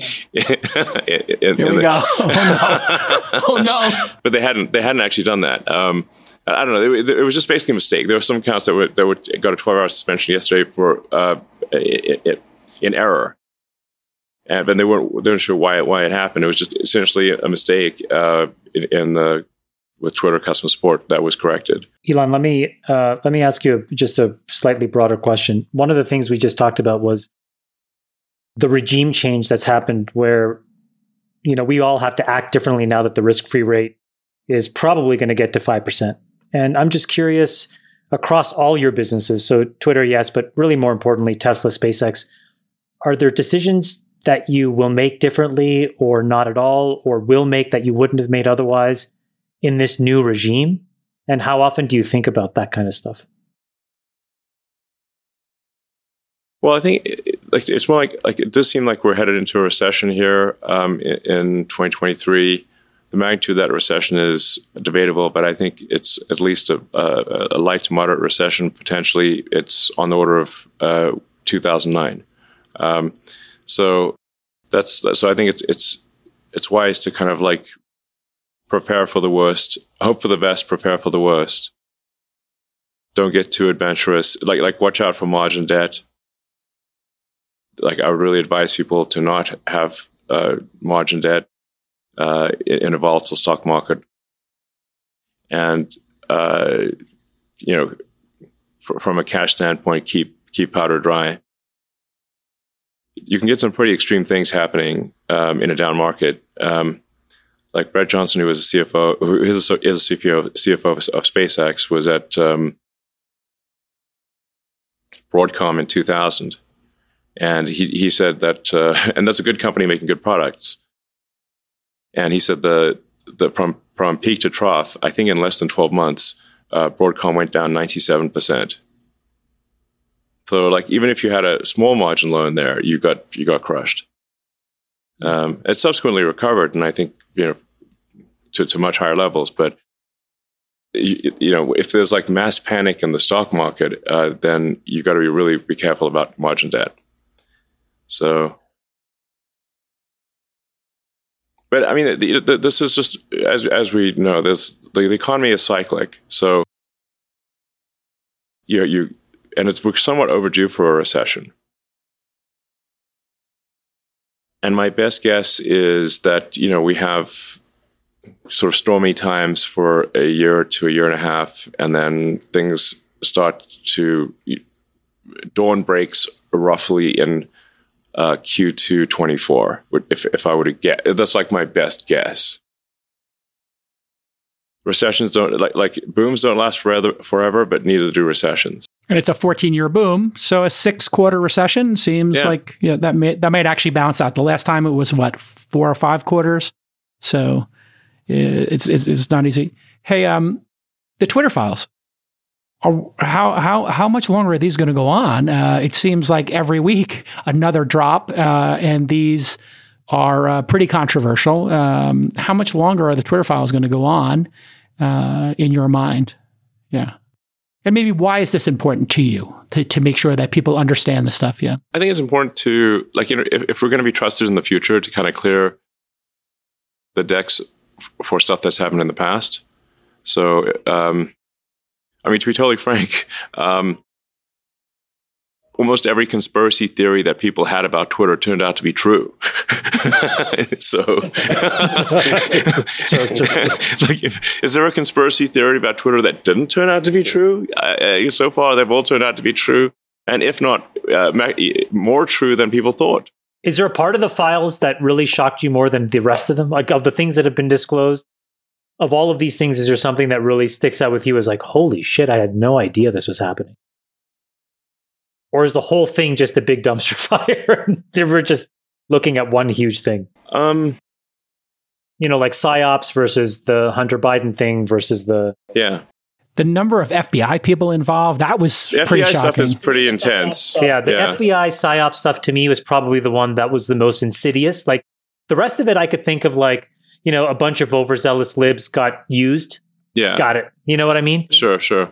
But to have like a secure SCIF that essentially sends things that, you know, government agents want the populace to basically think it seems like out of a, like a really bad dystopian novel. And then it turns out it existed. And then it also, the thing is, it couldn't have just existed at Twitter. So what are we going to do about all the other places where this shit's happening? YouTube, Facebook, yeah. Yeah. That's Right. why this it did. Exactly. It, none of it seemed that surprising to me. It, I mean, I don't know. Maybe I just believed all the conspiracy theories, but I've also been inside some of these companies and seen how they operate. So honestly, none of it was a surprise to me. Was it a big shock to you, Elon? Wait, wait, wait. You, you Friedberg, you were. I, I- I think you can claim that you weren't surprised that these companies were shadow banning, although they denied it. But did you really suspect that the FBI was playing a role in flagging content for these companies to take down? Like yeah. that blew me away. But c- con- content that's got nothing to do with like terrorism. Yeah, or they're not investigating crimes. Like there's no crime. Right. Yeah, they literally flagged satire. Maybe they didn't get the joke. I don't know, but uh, They don't seem to be a humor uh, driven group, but um, they don't seem to have the best senses of humor. But aren't they supposed to get warrants? Isn't that how it's supposed to work in a democracy? They want They're, ask- information they're about asking users favors of their file. friends. Yeah, they're all That- friends. that's the thing that's troubling to me. Put, put yourself on either side of the extremes. Hey, but- we, we have Michael Shellenberger here who broke the FBI story in the Twitter files. So uh, Oh, let's flip it to him and to see he can because I think maybe the audience isn't caught up on like what was discovered. So You're now, Michael, now I have to follow Elon Musk. That doesn't seem fair. Yeah. Hey guys. hey, Michael. I head back to work. So, all right. All right. Thanks, guys. See you later, See. Elon. Thank See you you for later. stopping by. Thanks. hey guys. Oh, hey, Michael, how are you? Uh, I'm good. uh, just a quick question for Michael, you. Michael. Uh, First of all, first of all, who makes that sweater? I'll, I'll send you mine, man. Do you Yes. want it or are you making fun of it? No, I'm asking. I'm asking. You're the about to make master of fun of it. sweaters. He's High, high throwing praise from you, brother. High praise. I'm praise. asking. I'm asking. I'm asking. uh, just briefly, Michael, um, isn't the FBI supposed to get warrants uh, to Yes. take actions with folks? And then I guess, is that at the crux of this? Are they doing this at other companies, you think? Are they just like embedded in YouTube? Should we expect they're embedded at Meta and that they don't get warrants and they're kind of tipping the scales? And, and is that a good thing for society or a bad thing for society? It's a bit of a basic question. Yeah. Well, I think there's a cou- there's multiple issues relating to FBI that I think have to be unpacked a bit. But the first one is that yeah, FBI was constantly pushing the boundaries of what is legally and ethically acceptable in terms of requesting information. Now, I think what you saw over the last uh, three weeks was uh, a shift in, I think, our own understanding that we did see more pushback from Twitter executives against FBI and some alarm bells being uh, rung in terms of the requests that were being made from the intelligence community. Uh, but the, these guys were really persistent. They kept asking for more. They kept getting more and more cooperation.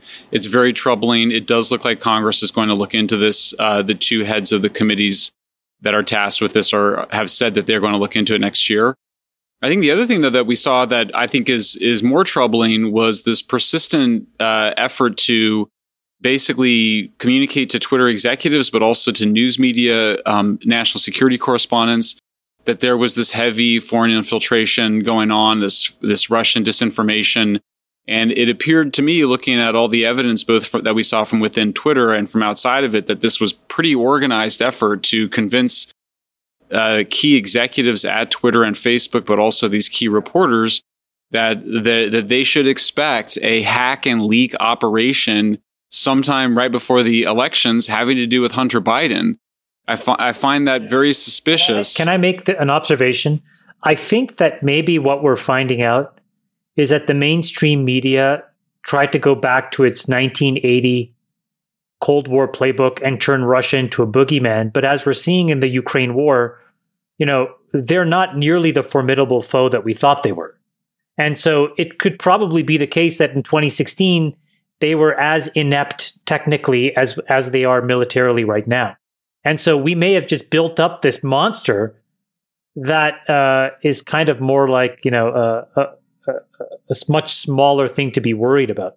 And we all ran with it because we had no evidence. But the Ukraine Russia war is evidence that, you know, this highly sophisticated war machine and propaganda machine is not a, that good at their job. Right.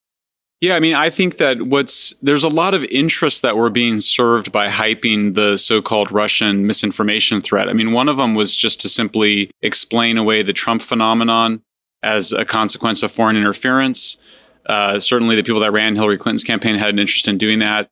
But then you saw it become a sort of way, I think, to condition people for the release of the Biden laptop. And again, we can't, I can't prove that, but it is striking that the Yoel Roth, this main Twitter executive, who I think was the object of this misinformation campaign, um, testified under oath that he was being bombarded with these messages all throughout 2020 that they should expect some sort of a hack and leak operation. So that when the New York Post finally did report on that computer uh, in 2014, it was briefly censored by Twitter, but I think more importantly, it was discredited in the minds of many voters, including myself. I really didn't think that that laptop was what they said it was, and it turned out that it was. So I do think it's uh, there's a real troubling pattern of behavior by both the FBI uh, agents, but also by the former FBI executives, including the deputy chief of staff and the chief counsel from FBI that that were at Twitter as executives at the time.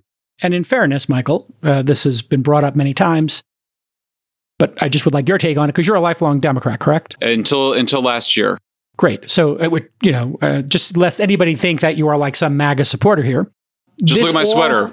Yeah, exactly. this was all in the backdrop of Trump asking for the Russians, you know, during that debate to hack Hillary, for him interfering with Zelensky and trying to get him to give dirt on Biden, and the fact that Hunter Biden was obviously dirty.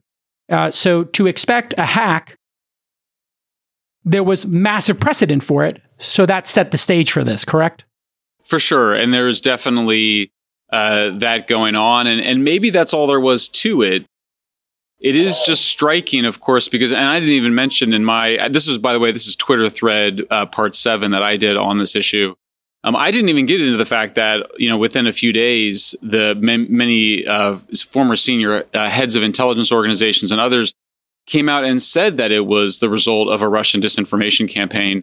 So, yeah, sure. I mean, I, I guess we could find some other explanation uh, for it um, whether it was innocent or coordinated. But it is it is striking. Also, I think the other thing that we found was the contrast between the the threat inflation and what what Twitter was finding themselves. I mean, there was you know Yoel repeatedly Yoel Roth would would respond to FBI that yeah we looked into these accounts that you mentioned and they were all very low follower accounts with very little activity. So they just weren't finding very much foreign influence on the Twitter platform. And so I just think it was grossly inflated either for kind of good reasons or bad reasons, I sure. would say. Yeah. Yeah. And it's, uh, there, there's no perfect way to police this stuff, obviously. And uh, okay, well, listen, we appreciate your reporting. Yeah. Thanks for doing it. Um, and uh, if you haven't uh, read Michael's book, uh, San Francisco, you did some great reporting there as well, and uh, continued success in your investigative journalism career. Thank you, Michael. Thanks, guys. Thank you, Appreciate it. All right, hey, Michael. Sorry, oh, lost him. It's all right. Well, what do you want to ask? He's still here. Oh, okay. hey, you did an interview uh, on that. I think I saw it on YouTube or something, where you interviewed someone who was homeless in San Francisco, and they were uh, addicted to drugs, and they kind of said some narrative about how they were uh, in this condition because San Francisco basically pays them to be homeless and pays them to do drugs on the street. Did that ever get published and did that come out? Because it was such a compelling couple of minutes that you got on tape there. It really, for me, sent home a message of how far kind of uh, progressive um, policies can take a society. And it's such a beacon for where things might go as other people start to think about adopting similar policies around the world, which is why I thought it was such important reporting. What, whatever happened with that, and, and where can folks see that? Because it was such a moving interview for me. Yeah, if you just Google Michael Shellenberger YouTube homeless, you'll be able to find all my videos. There's a lot of them that we did with people on the street. All of them, of course, people a- asking and wanting to do them. But yeah, I mean, what we I also wrote about that in my book, which is basically that San Francisco pays a cash welfare payment of somewhere between six to seven hundred dollars, plus you can get two hundred dollars in, in food stamps and a lot of uh, people sadly use that to maintain their addiction.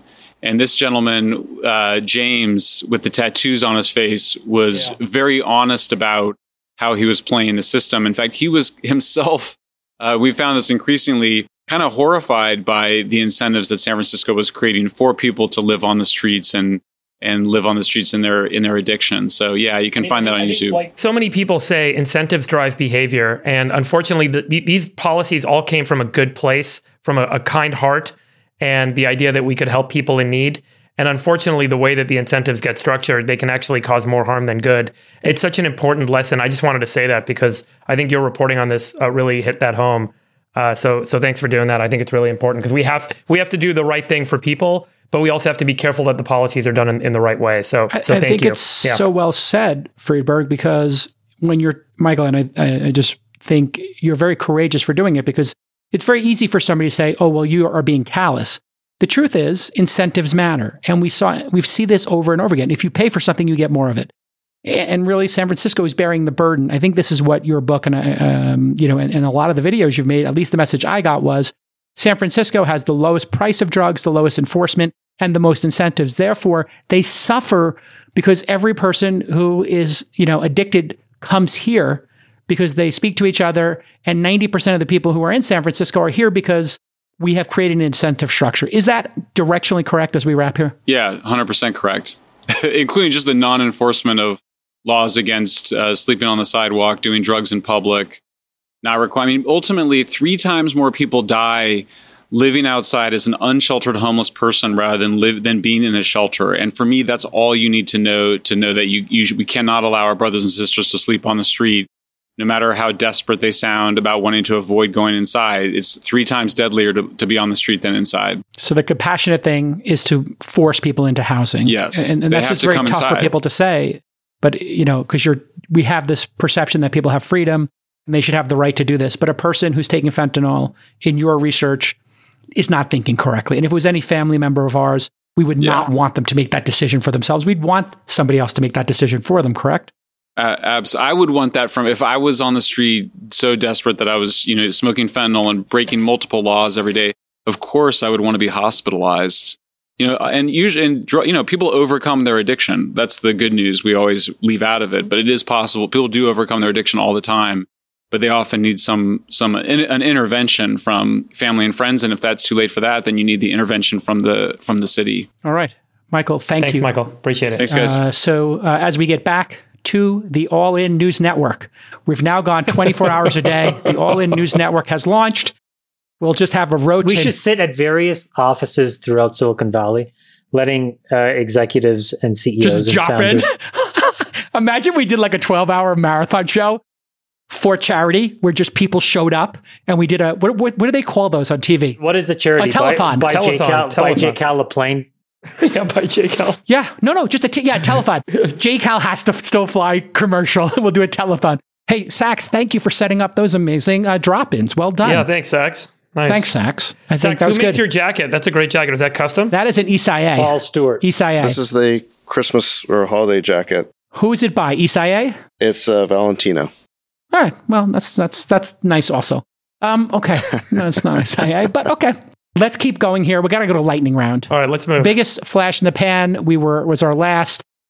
I went with crypto. Pretty easy to say that. Um, I'm not going to give myself a big high five, but Wait, crypto what did you was- guys think of the Elon conversation, real quick? Well, he's very talkative. And any anything interesting or surprising for you? I mean, he, He said the biggest you know thing that people want to make sure to avoid is margin debt. I thought that was I mean, he's working hard, and um, he's just such a product a focused guy. He just gets his. He's like so deeply into it. He's like yeah.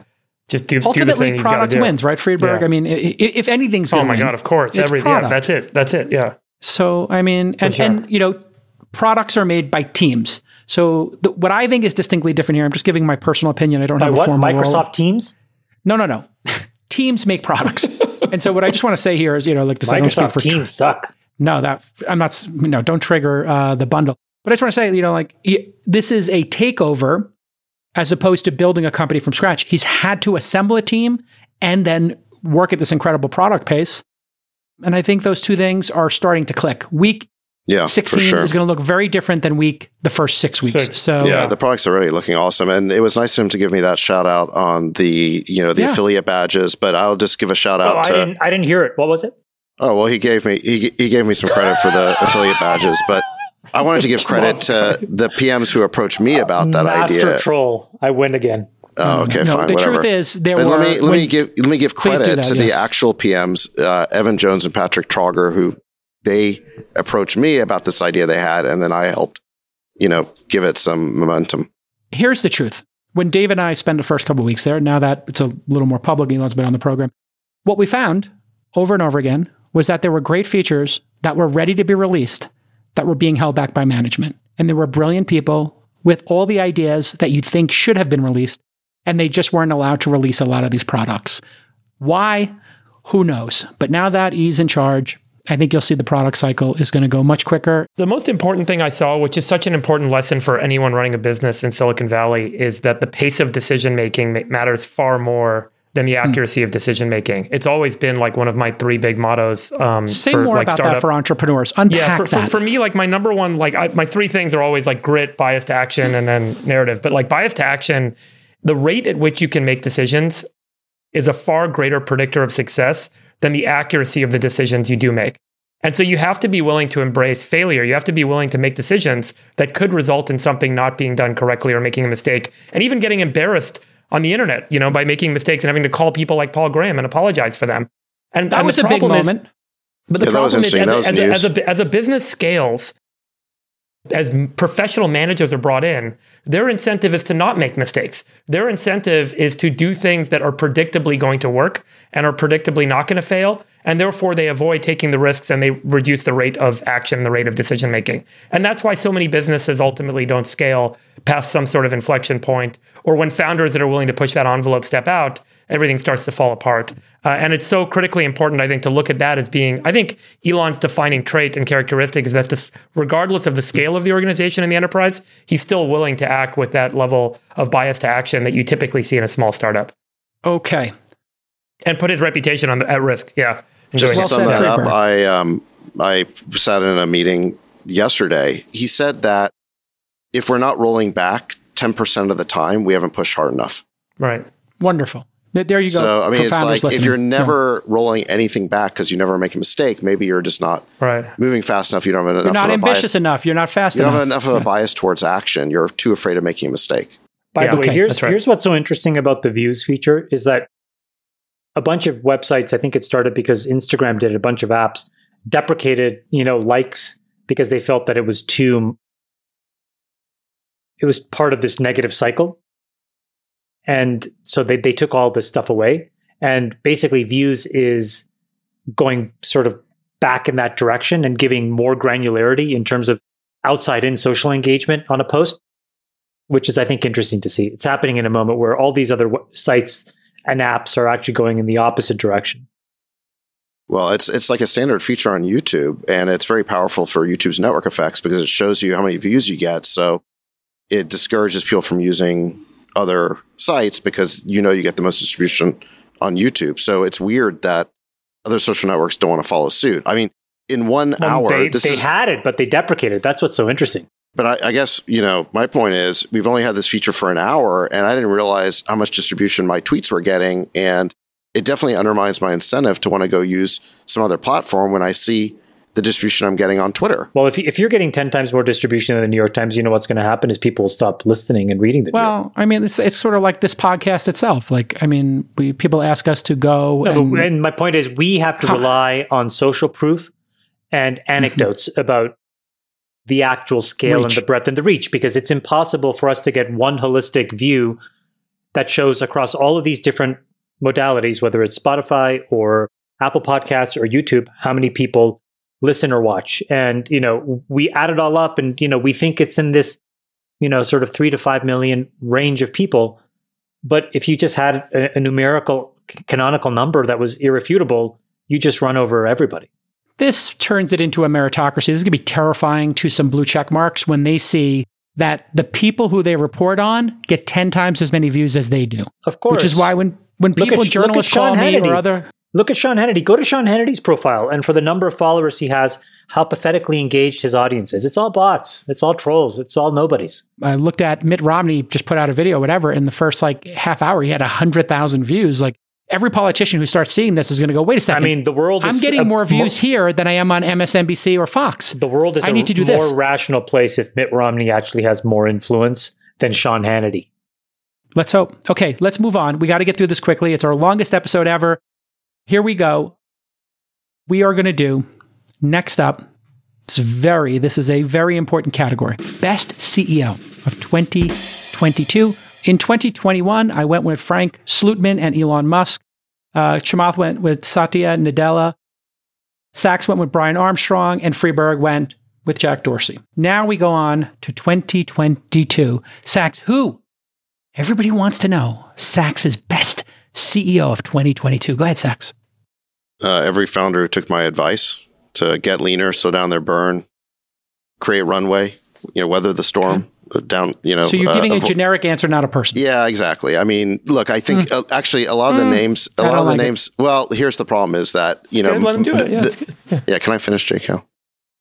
The the names that you mentioned from last year would be the top candidates for this year. I mean, I think Satya Nadella had a good year. Obviously, what Elon's doing, we just talked about, it's amazing. Um, Brian Armstrong, I think the stock hasn't done great, but he's been a strong CEO. But I don't want to repeat the same names. I think that you know every CEO who responded to the regime change by cutting costs, getting leaner, extending runway, I think deserves to be on this list. And unfortunately, a lot of them are just resisting and they're just not yet taking the medicine, or they've been taking the medicine in little drips and drabs instead of just like swallowing it whole and getting a move on. Yeah, just drink the whole two tablespoons of medicine. Don't sip it. You got to just take it. It's not getting better. Um, I mean, the stock market today should be a wake up call. I mean, the, this up. was one of the worst days in the market the whole year.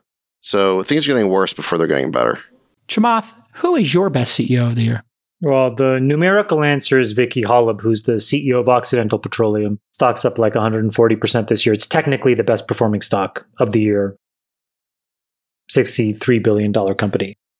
But that's just a numerical answer. Who I uh, I actually want to double down on David's answer, Sacks's answer, because I agree with that. I have been guiding uh, our portfolio company CEOs to be at cash flow break even now or extend runway to Q1 2025. And they're 25. yes, because I I mean, I think Elon Not and I, well, Elon and I are kind of roughly in the same place we have been for a while, which is like, you know, mid 24 is when the recession ends and you need to give yourself two to three quarters of buffer so that you can go and raise around, which takes a quarter to two quarters.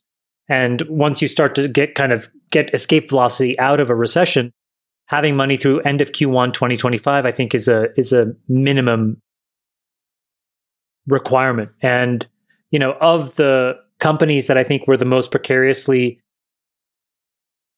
positioned, there was five of them that got their acts together and really did it.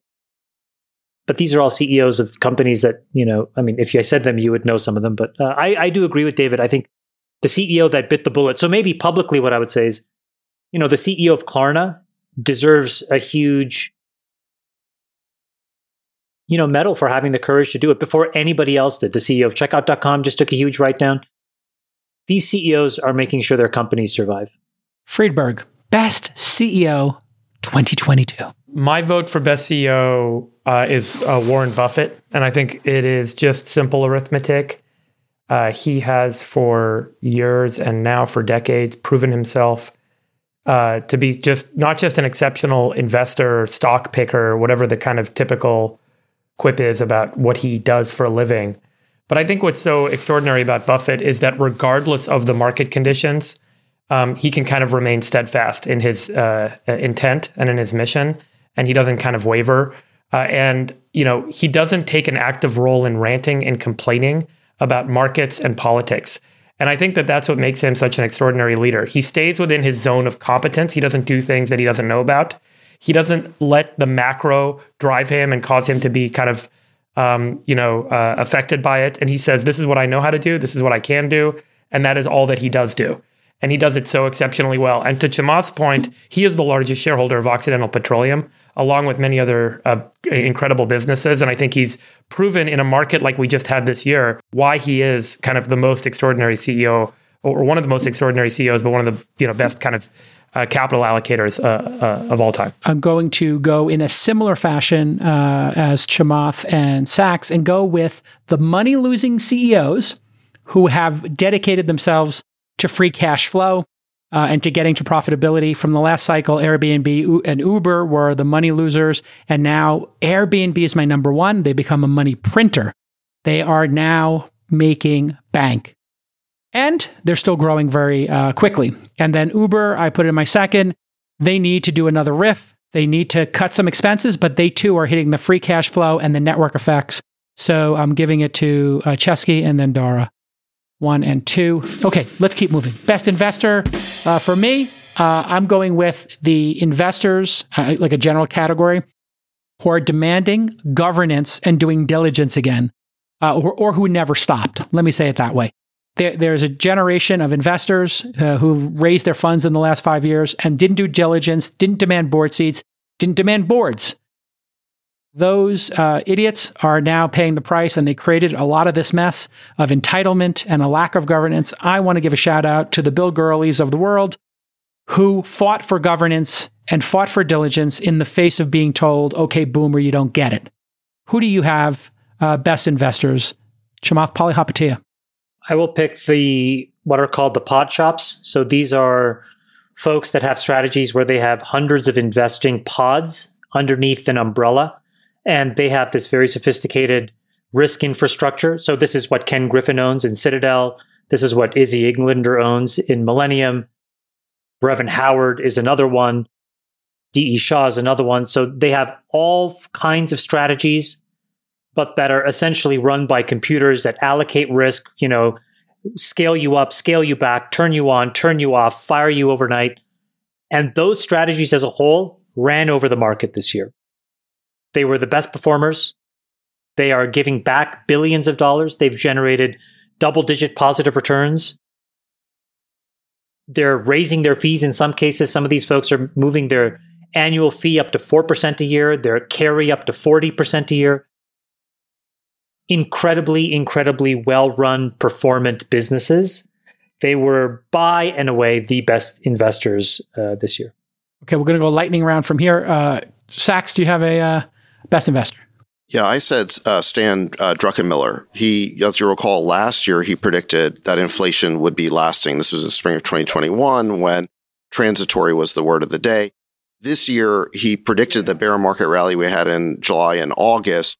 And I remember back at the Coatue Summit in May, or around that time, he was interviewed and he basically was saying that as soon as there was a bear market rally over the summer, that he would then put a short position on. I don't know if he actually did that, but he said he was going to do that. And then it turns out that the summer rally that we had was a dead cat bounce. So he was right about that. And now he is predicting a hard landing in 2023 with a deeper recession than many expect. So sadly, I suspect he may be right yet again. Friedberg, best investor for you, 2022. Same. I, yeah, I had Druckenmiller. I, I indicated that he's been doing interviews pretty much every quarter for the last two years, and he's been pounding the table, telling everyone what's going to happen, and it all happened. And he even told people the trades in mid 2021.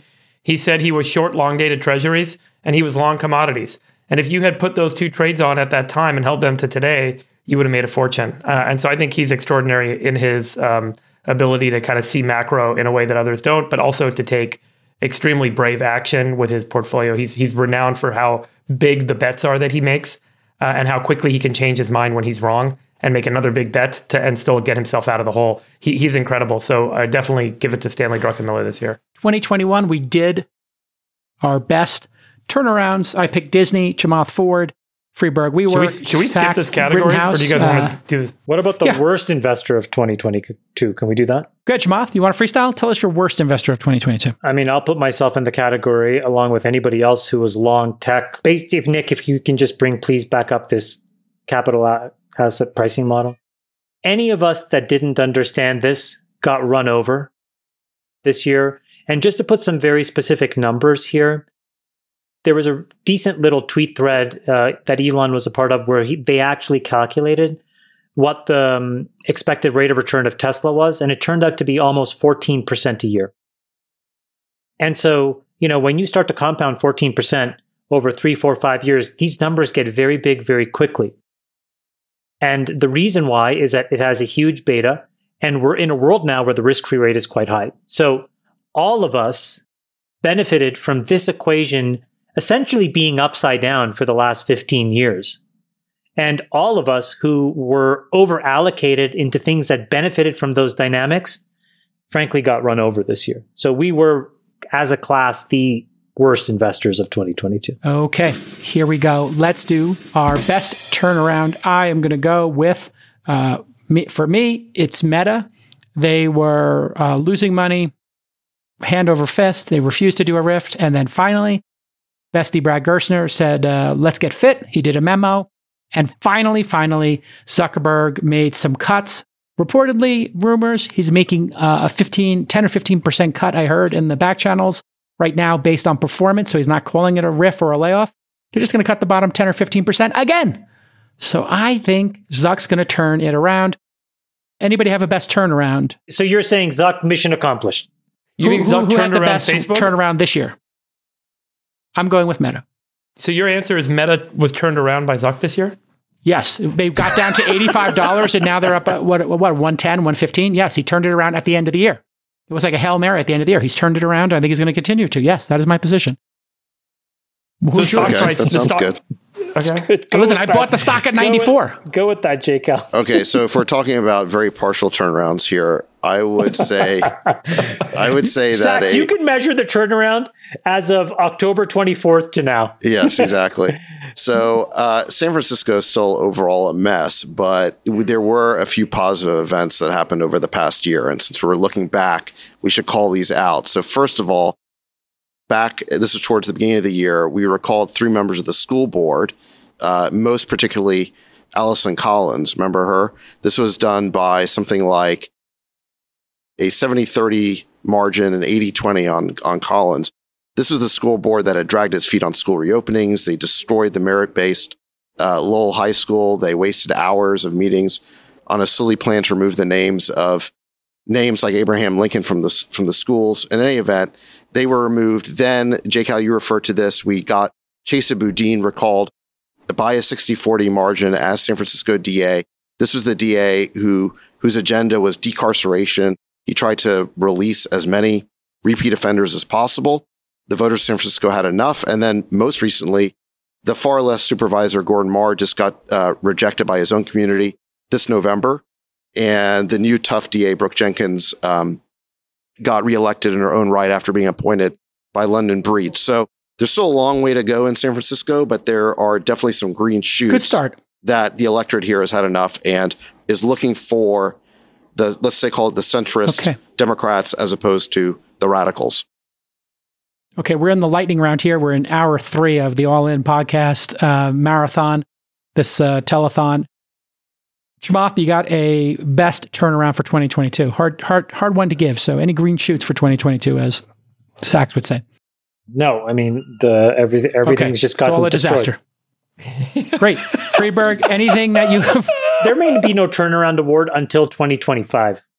fine? Okay, yeah, we're, we're a little split on this. Friedberg, you got anything? Or I'll Any just go green with your your incisive fucking viewpoint, and I'll pick Zuck and Meta. That made so much I sense. I bought at 94. It's at 117. It's one of my best J trades. I'm going to take it. I'm, up, What did you, did, didn't you also say Disney was your pick of the year or something? I'm buying more. I'm buying more Disney. Oh I'm buying more. This is Disney, that's what I'm doing. and Meta, the, the, the I, I, portfolio. Disney, I'm telling you, Disney, Warner, you- which you talked about before, Yeah. and Facebook are three of my uh, bit and, and uh, you know are three of my big ones. Let's say worst human being here. Well, I think, look, given that this is supposed to be the year 2022, I mean, you got to say that, Yes, in 2022 we all say SBF. SBF was the winner of this hands down Okay, congratulations to SBF. You are consensus worst human being for this year. I mean, not ever, but for just this year, for- only for this year.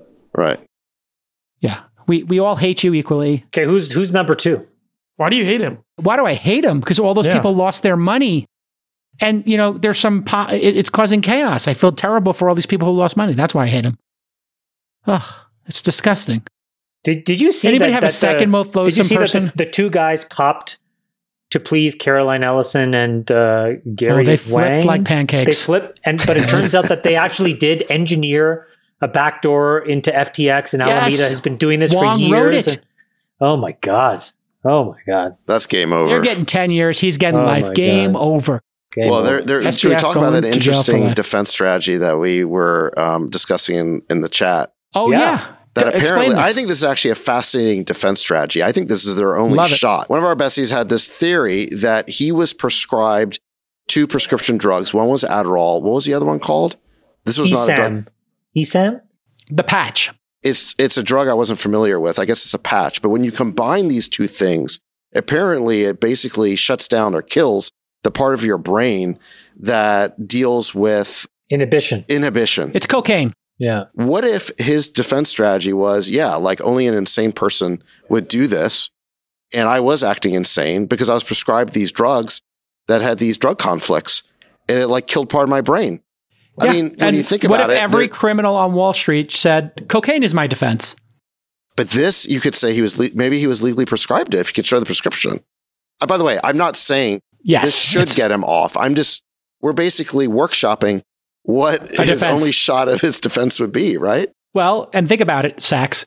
He acted manic after uh, F, uh, FTX collapsed. So that mania of doing 20 Twitter spaces would be there's something so insane about what he did, right? That you that all it's almost like a like a prescribed insanity defense. Like I was prescribed a drug combination that made me insane. Hmm. Anybody have a most loathsome company as we wrap? The only way that you could come up with that is like you, you'd have to have two parents that were like law professors or something. All right. Most most loathsome company, FTX what if for me. this is his defense? You know, yeah, my parents, boo hoo. No, no, no, no. He'll claim insanity, J. Cal. He'll say, Of course. Yeah. and they'll have a. Fu- I mean, do we think that his parents aren't going to help his defense?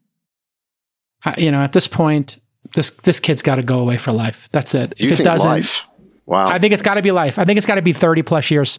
I I mean, it's just going to be billions of dollars. What, what kind of justice system do we have when people go away for 20, 30, 40 How many years, years per billion would you sentence? a At decade least- per billion at least. Yeah, I mean, just you got to put it 100 years. proportional.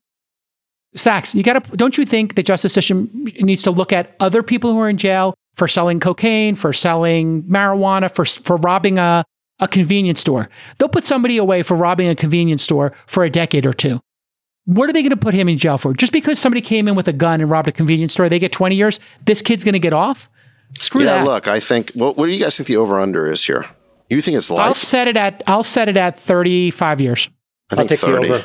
I'll take the over. I'll take 30. I think, I think 30 this is is. the over I think under, this is okay. Madoff. I said a good line then. What's I yours, think this is. I think this is Madoff level. No, I, I agree. the over on 30. Yeah, I think Okay. I think I it's- said think it's- 35. I think it's, going to be a hun- uh, multiple hundreds of years sentence. I agree.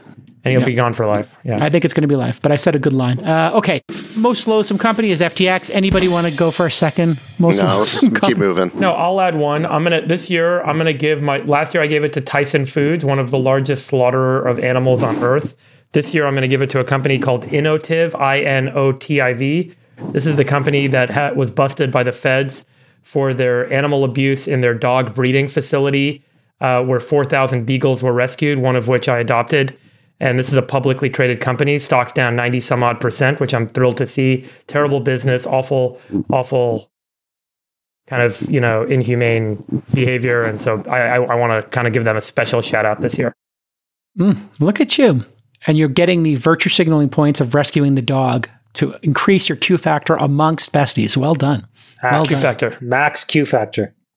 max q factor yeah Anybody else have a loathsome? Yes, uh, I'd like to pick this company, uh, Zibudubabzuza, which uh, destroyed the environment for a bunch of endangered species that I would otherwise have used for various fur pelts for my sweaters and such. Yes. And I would like to go with Blobbly Blobbly Blah, which was torturing puppies, uh, 18 of which I rescued, and I am now have them in the J Cal Puppy Rescue. I am the most sensitive and caring person. Uh, also, I would like to add SeaWorld. I am in the process of raising money to build bigger uh, pools to eventually release all the orcas in captivity. That is my new focus for next year. Okay. Uh, moving on. Oh, God. Do we want to do best meme?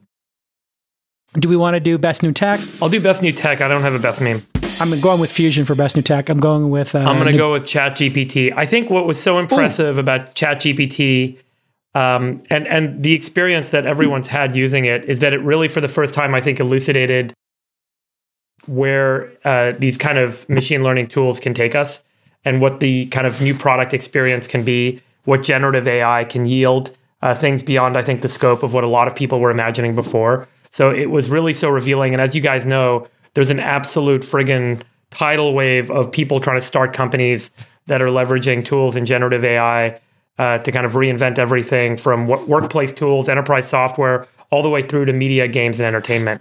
So that's why I think ChatGPT was the most impressive new technology. best new tech. Chamath, 2022. and then Sacks. Lightning round, please. Best new tech. AlphaFold 3, which basically has almost near perfect accuracy in protein folding.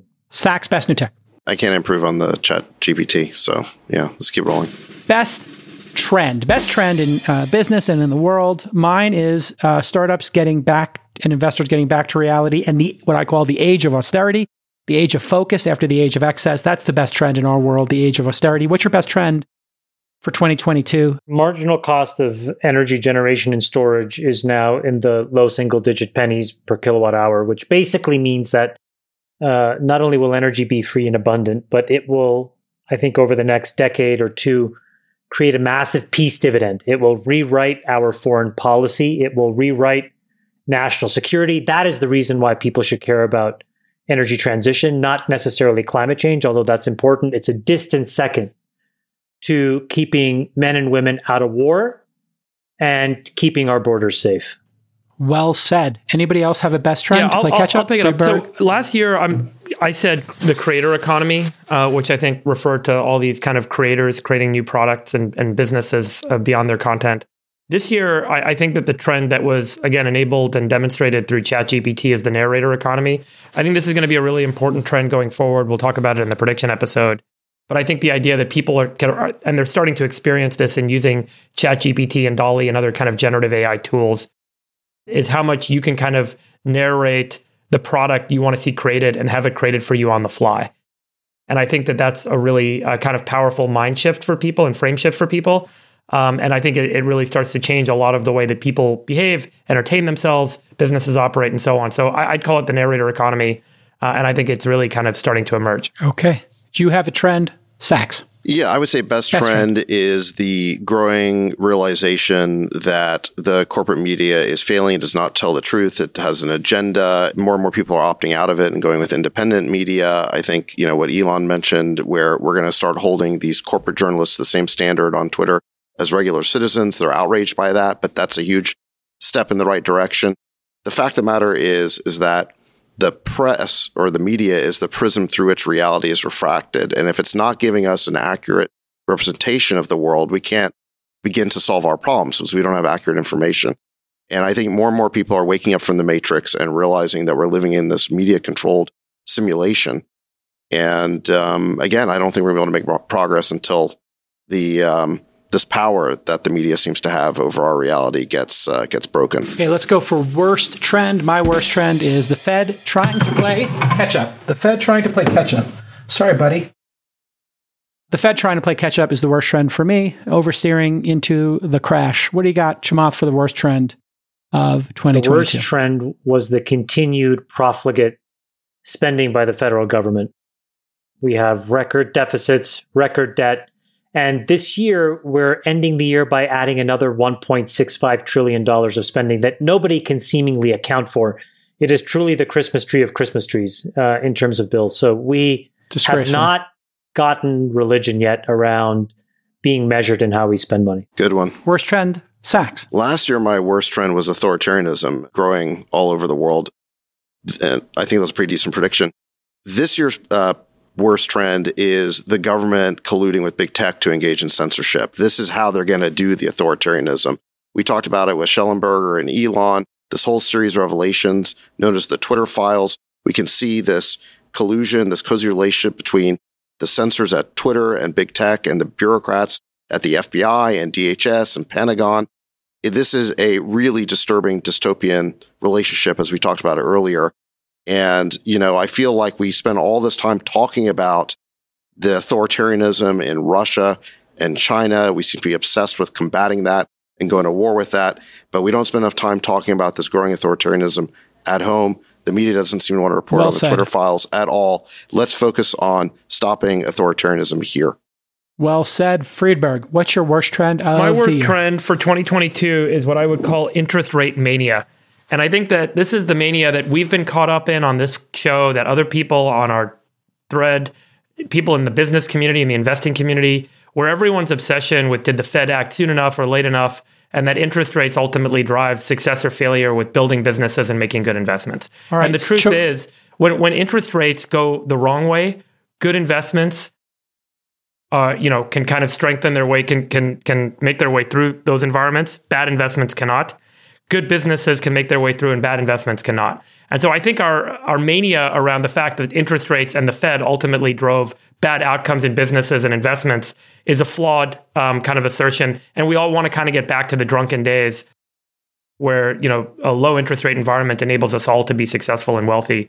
And I think that that's kind of changed. So I think it's time for us to get away from the interest rate mania and, and focus more on solid investing and solid business building. Okay, here we go. Lightning round. We got two to go. Favorite media of 2022. For me, it was Top Gun, House of the Dragon, White Lotus 2. But I'm going to pick my favorite here, something you may not have heard of the uh, film Tar. I highly recommend it, but I did like those other three tremendously. What do you got, Sacks, for your favorite media of 2022? House of the Dragon, I, I guess I enjoyed quite a bit like you did. Um, I'll give a shout out to my movie Dalíland, which will be coming out next summer. If we're going to um, include podcast episodes, I would give a shout out to the UnHerd episode where Freddie Sayers interviews John Mearsheimer, the professor of international relations.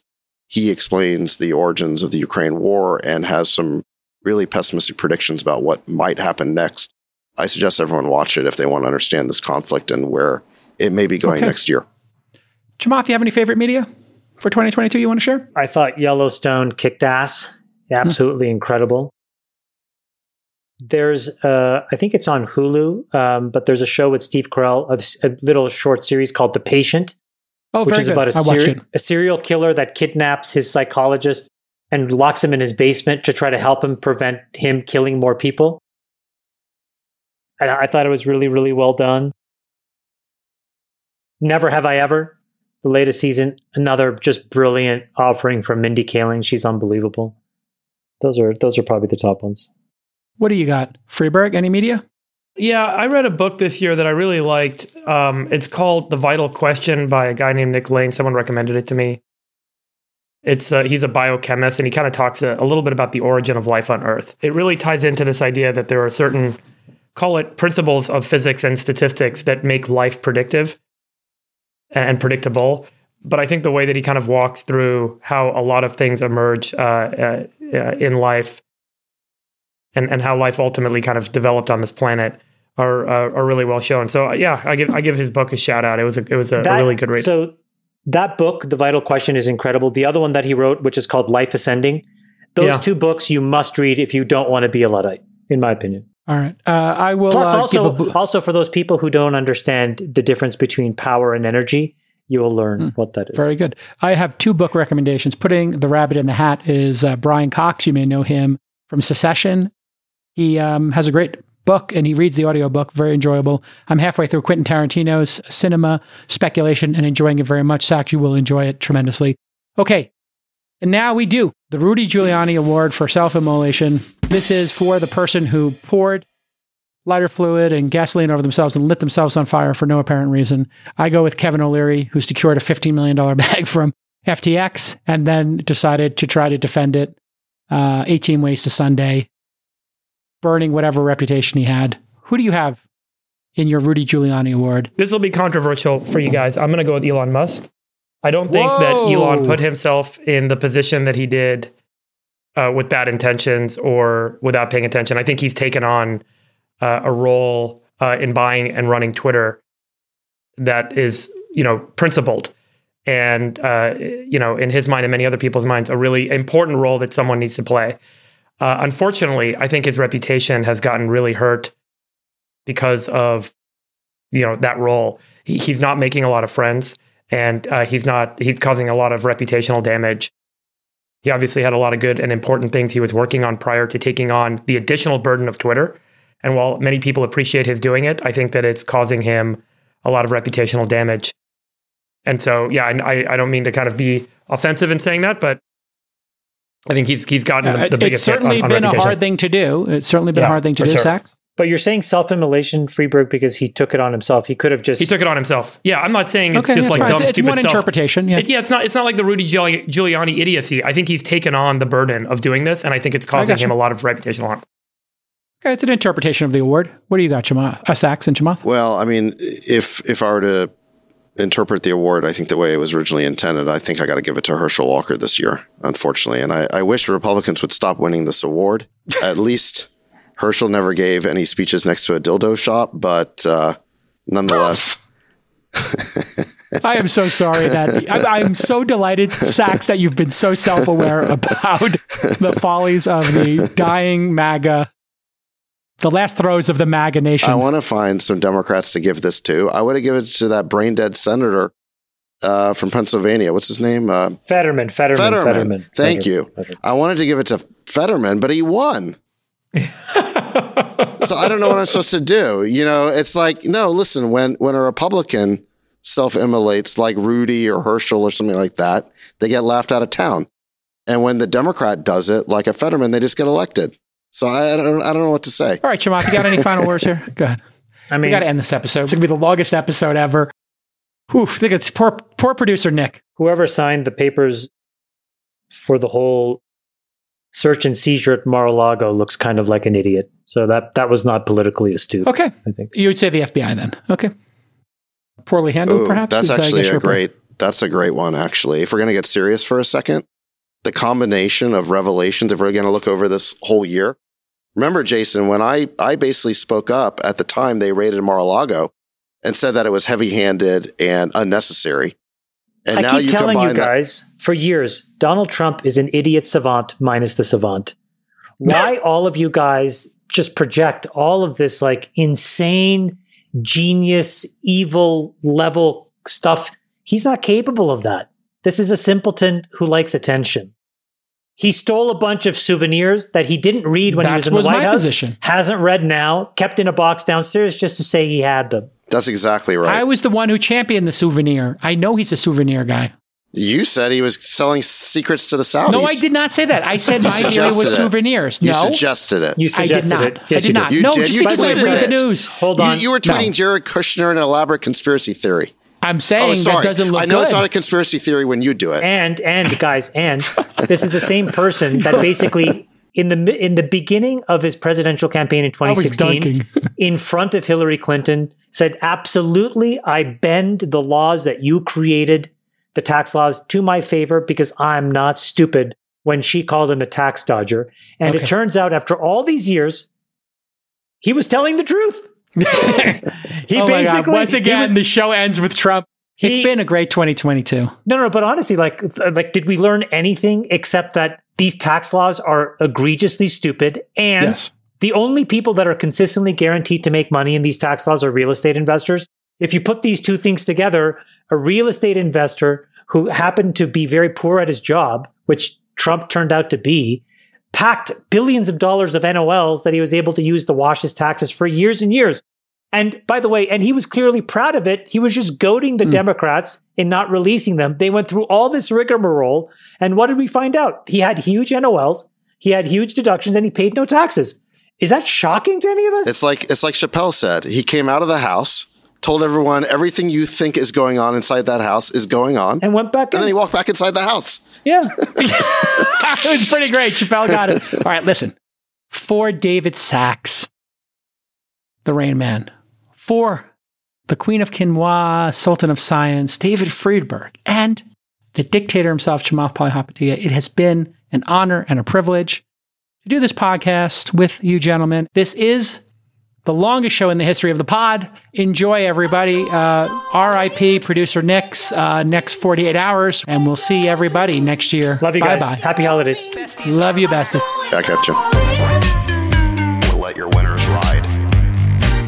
Rain Man David Sacks. And instead, we open source it to the fans, and they've just gone crazy with it. Love you, besties. Queen of Quinoa.